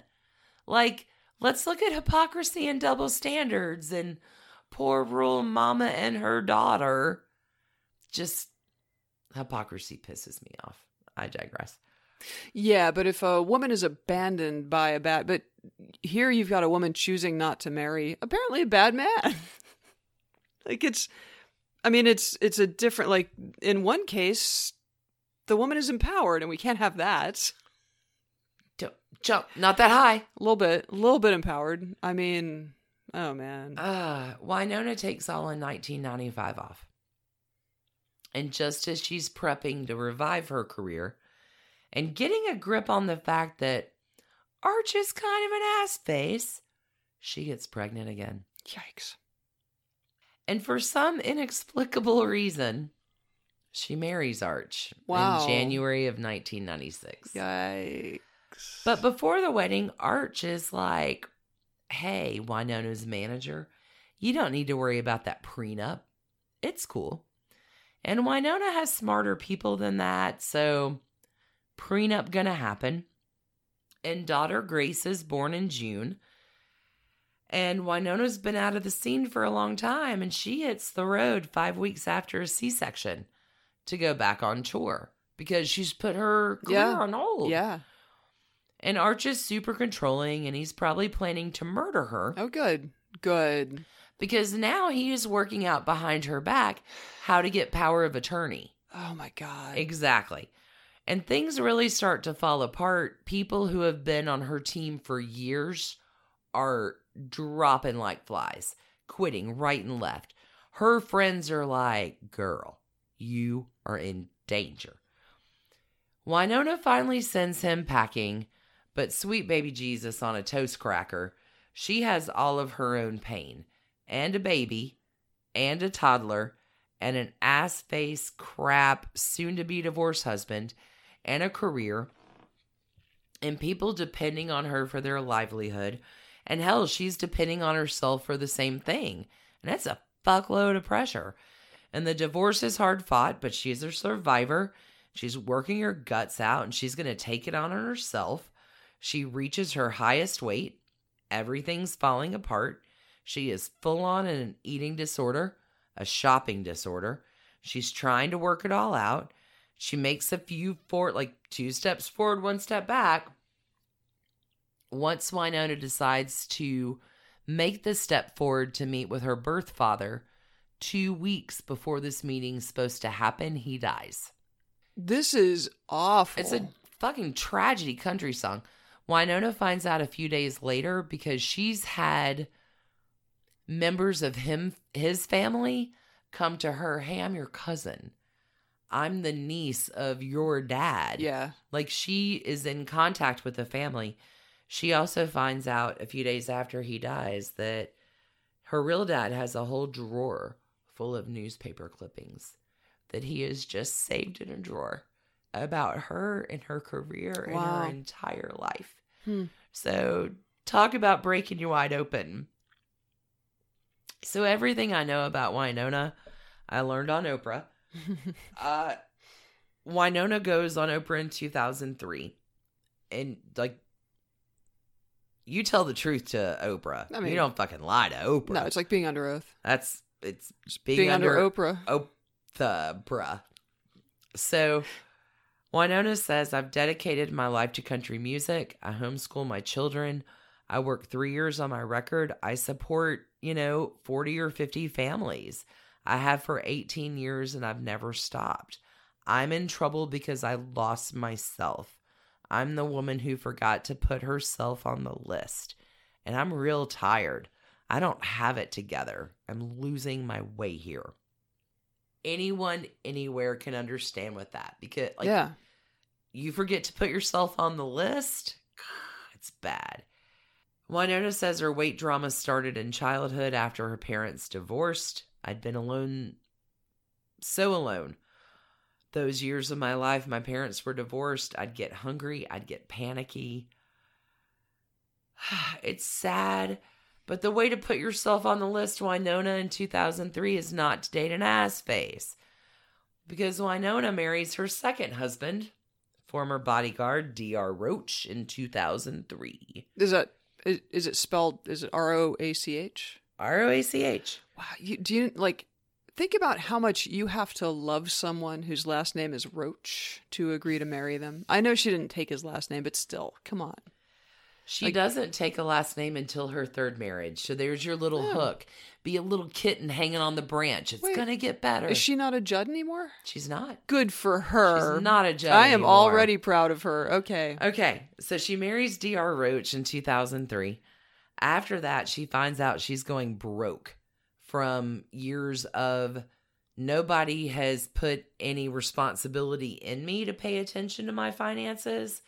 So, holy fuck, now I have no money. This is adult lesson after adult lesson, a Mago theory. Like, she's never assumed control of her life, and it's about to come crashing down on her at 40 in the biggest of ways. She gets herself and Roach Boy into therapy and begins to kind of fledge out this thing, only to get a little healthy, to have her husband arrested for sexual assault of a minor. What? And he's guilty and convicted of attempted aggravated sexual battery against a minor. And more crushingly, she knows the family. Oh my god. And at 43, this is betrayal of the worst sort. Oh my god, yes. Wynonna has him out of the house within the hour. She files for divorce in less than a week. Good for her. She says this blew Good the door for- open oh, for to my sure. soul. For sure. Oh, that poor kid. In 2010, about the marriage, she says, I knew what I was getting into and I tried to change it. I knew that both Roach and I had issues with addiction when I married him. I know my life. I know the people I chose and I know why I chose them. And I really thought I could change people through loving them enough. It doesn't work that way. I can change him. It Doesn't work that way. It doesn't. So, like, Roach is in recovery. He's sober. That's all that matters to me now, she says. As for her personal life, she trashed anything that reminded her of him. She says, I haven't forgotten, but I have forgiven enough that I can humanly can. I don't wish him dead or anything like that. I just wish to be one of those people that doesn't spend my life being defined by that. And we go back to the chorus. Judd women always land on their own two feet. Fuck yeah, they do. Yeah, that's tough. I didn't. Uh, you know, kids. That sucks. So we're going to go to the bridge. For any non musical folks out there, the bridge is the part in the song. You know, it's cool of her not to set her husband on fire upon learning that he's done that. That's he I should mean, preview five fucking trash cans on goddamn fire. he should be very grateful that she didn't just set him on fire when she learned he had done that to a child. Just saying. We would all understand if Wynonna Judd had set him on fire and then wrote a song about it. And then or never spoke of it again. Twain Yeah. in front of a bare audience. An audience of bears. What's that chorus again? Judd women always land on their own two feet. Bum, bum. Move into the bridge. Okay.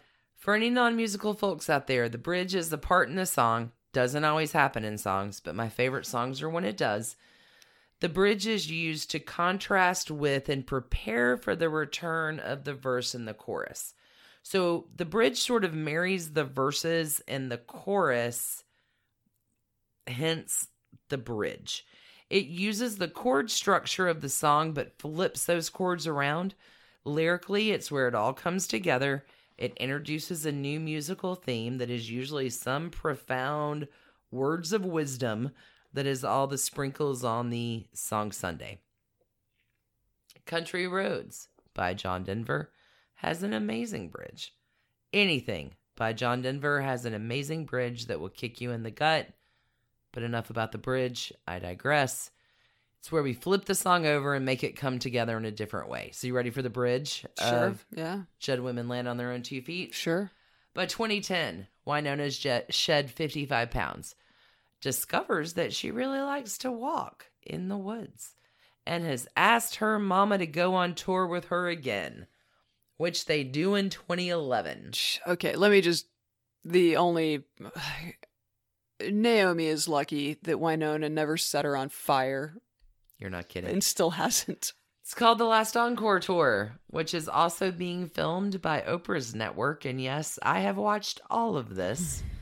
Watched it when it aired in 2011, watched it again for this narrative. You are welcome, listeners. Now, the best part of Camp Tour Therapy is that they are traveling with Dr. Ted Klontz, who is their amazing life coach.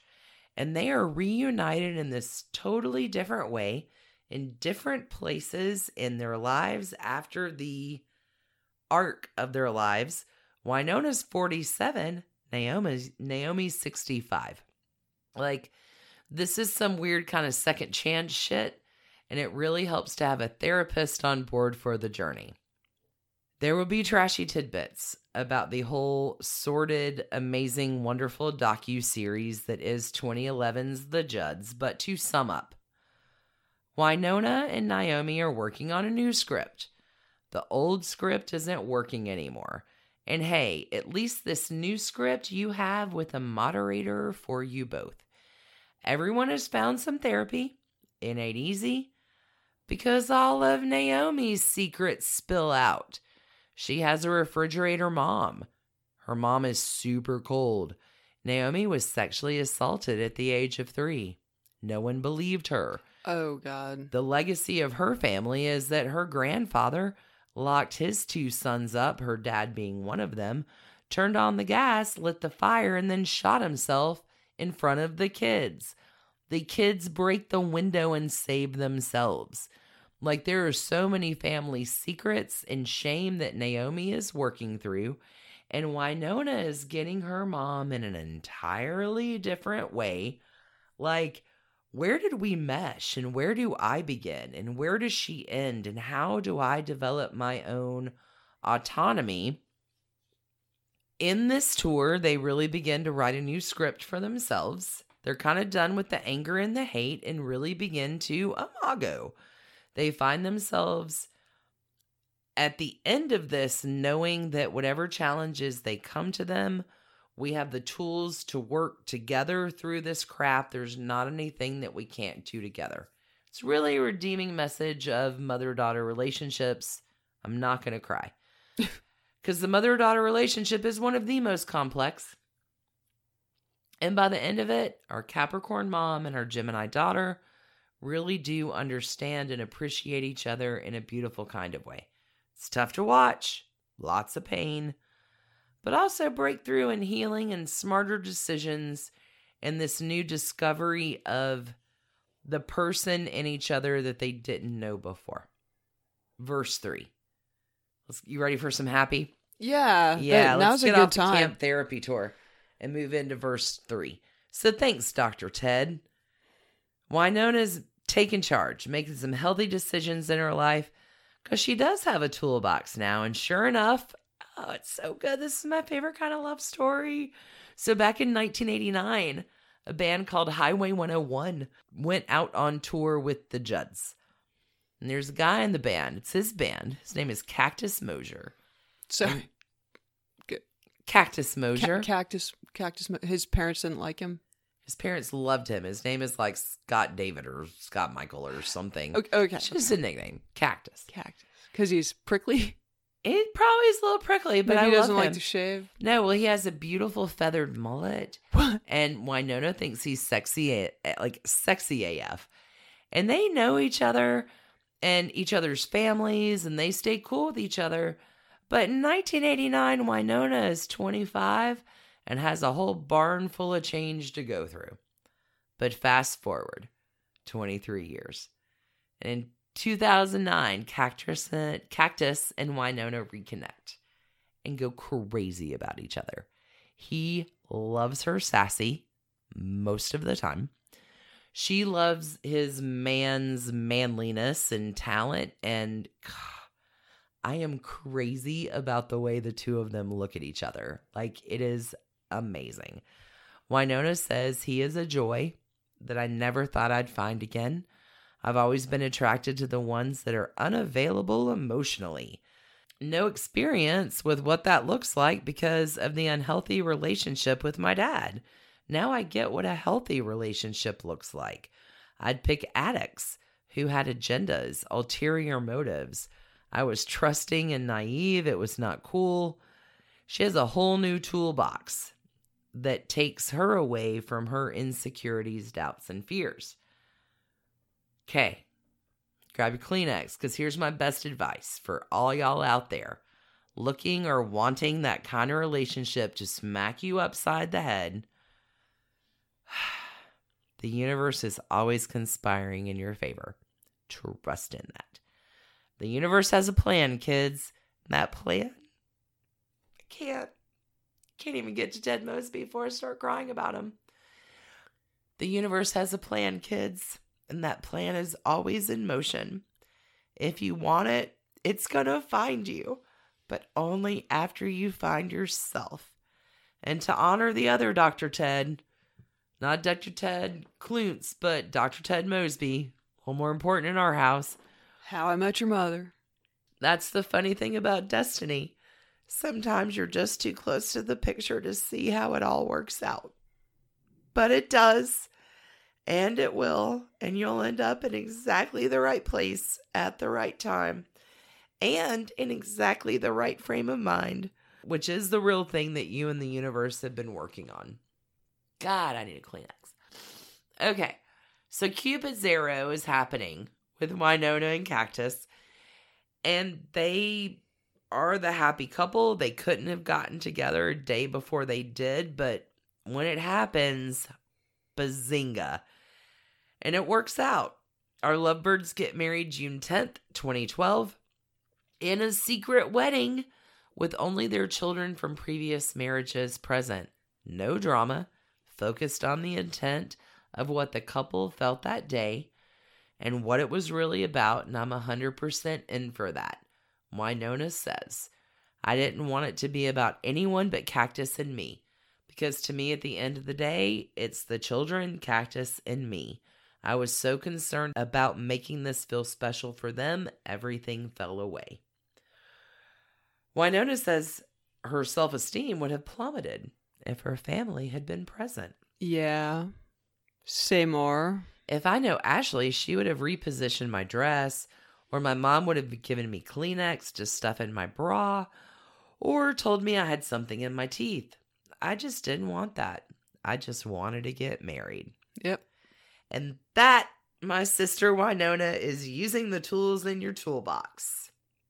A fucking country song, amen. The newlyweds did experience some tragedy because you don't think it all has a happy ending, right? I mean, I, I I can't. did he die? Is that why you're no, crying? but they Yeah. are motorcycling in South Dakota, and Cactus is involved in a really serious accident, resulting in one of his legs being amputated above the knee. Holy shit! From this tragedy, the couple is brought so much closer together. Talk about some imago theory. Um, I get this, like the feeling of being suddenly physically rendered as an adult will make you go back to every weird childhood thing you have because people are literally taking care of you all the time, but you're an adult. I was in a bad car accident at 24. I get this is the shittiest feeling. It's a tough situation for both patient and caregiver. But it seems these two have really found their thing in each other. Congrats. I know I'm going to wipe away my tears. Congrats to the happy couple who just celebrated their seventh wedding anniversary on June 10th, just like the a week day. ago. Yeah. Wynonna is also sitting on about 20 million bucks, a four-decade career in music, still putting out music, doing acting and voice work as well. She's penned a novel and a memoir. In 2005, she was awarded the USO's Merit Award for her contribution to the United States Armed Forces. And that is the Trashy Divorces tour of one Wynonna Judd. But hold your horses, because I'm not done. I have some takeaways for my new BFF Wynonna's Story Song episode. Number one, if we could all go on a camp therapy tour with our parents as adults and a licensed psychologist, how much better would the world be? Dr. Ted, you're doing priceless work, my friend. Wynonna says her biggest takeaway from Dr. Ted, and it's true, you are not responsible for what you don't know, but once you do know, you are. And That actually seems like very solid. A, a very, a very solid better. point. Yeah. fucking life lesson. Third life lesson. Okay, I'm this is the crying part. Tell the secret. Wait, th- this is the crying. What? Wow. Well, the last 15 minutes have some explaining to do. Where are the bears? Tell the secret. Take the risk. It's never too late to make a new path for yourself. You see this with not just Wynonna, but Naomi right now, like as recently as 2018, doing some lectures on her lifelong struggle with depression and mental health. Ashley Judd is an outspoken proponent of the Me Too movement and kicking ass in humanitarian ways that make angels blush. The lesson here break the cycle of secrets and patterns and make a new script. It's going to be uncomfortable. You won't know all the words to that new, new script when you begin. Be brave and be kind, because hell, we're all going through something. And for my new BFF Wynonna, you're doing great. Your honesty and truth and bravado and taking what comes and landing on your own two feet give me and all of us all the hope. If you can do it, I can do it. I believe in you. We all believe in you. and now that I wipe away my tears, that's going to take us back to the chorus. Judd women always land on their own two feet. Did somebody in the back say bingo? I feel like that's possibly a rude thing to say to Cactus these days. Oh, Cactus is doing okay. I'm sure. Yeah. Like they've La- landed on his one, two feet. he has landed on his artificial leg. Does that Ah. does that conclude your? That is a terrible childhood. I had no idea Like that imago theory. that Wynonna and Ashley Judd grew up in those circumstances. Like that is that is terrible. No, it's terrible. But you look at how because we see it. We cover two plus divorces every week. How how do you get to that place? How do you react to it? Imago theory. Ah, imago theory. I couldn't think of a better illustration Sure. for how childhood energy exchange imprints on what you do as an adult and what you do as an adult to overcome that. Conquer your demons. What kind of trash cans do you think get thrown around? Oh God, four point five for Arch Kelley. Like he would be a five had he had child molestation charges, but that's saved for old For Roachy Roach. boy. Yeah. Ugh. four and a half, five. Like super bad, trashy divorces, but tons of halos and trash. Like equals out with a super happy I feel like- ending in love. I feel like Naomi gets some trash cans, even though uh, Oh. Just parenting trash cans. That's just terrible. But like you get Naomi in the bridge. She is to the point where she can, acknowledging and recognizing that. And you're on fucking camp therapy with Dr. Ted. Like what kid and parent can't improve by that? Okay. I gonna take a breath. How are your trash cans? I'm gonna wipe away my tears. So you know, I um, it It's seems not a like competition. it's not a competition. it seems like it seems like Mutt Lange and Marie Anne Thibault like fell in love with each other, and these things happen. Like I don't want to get like it doesn't seem like they were I don't know cheating for sport. Like it's I don't know.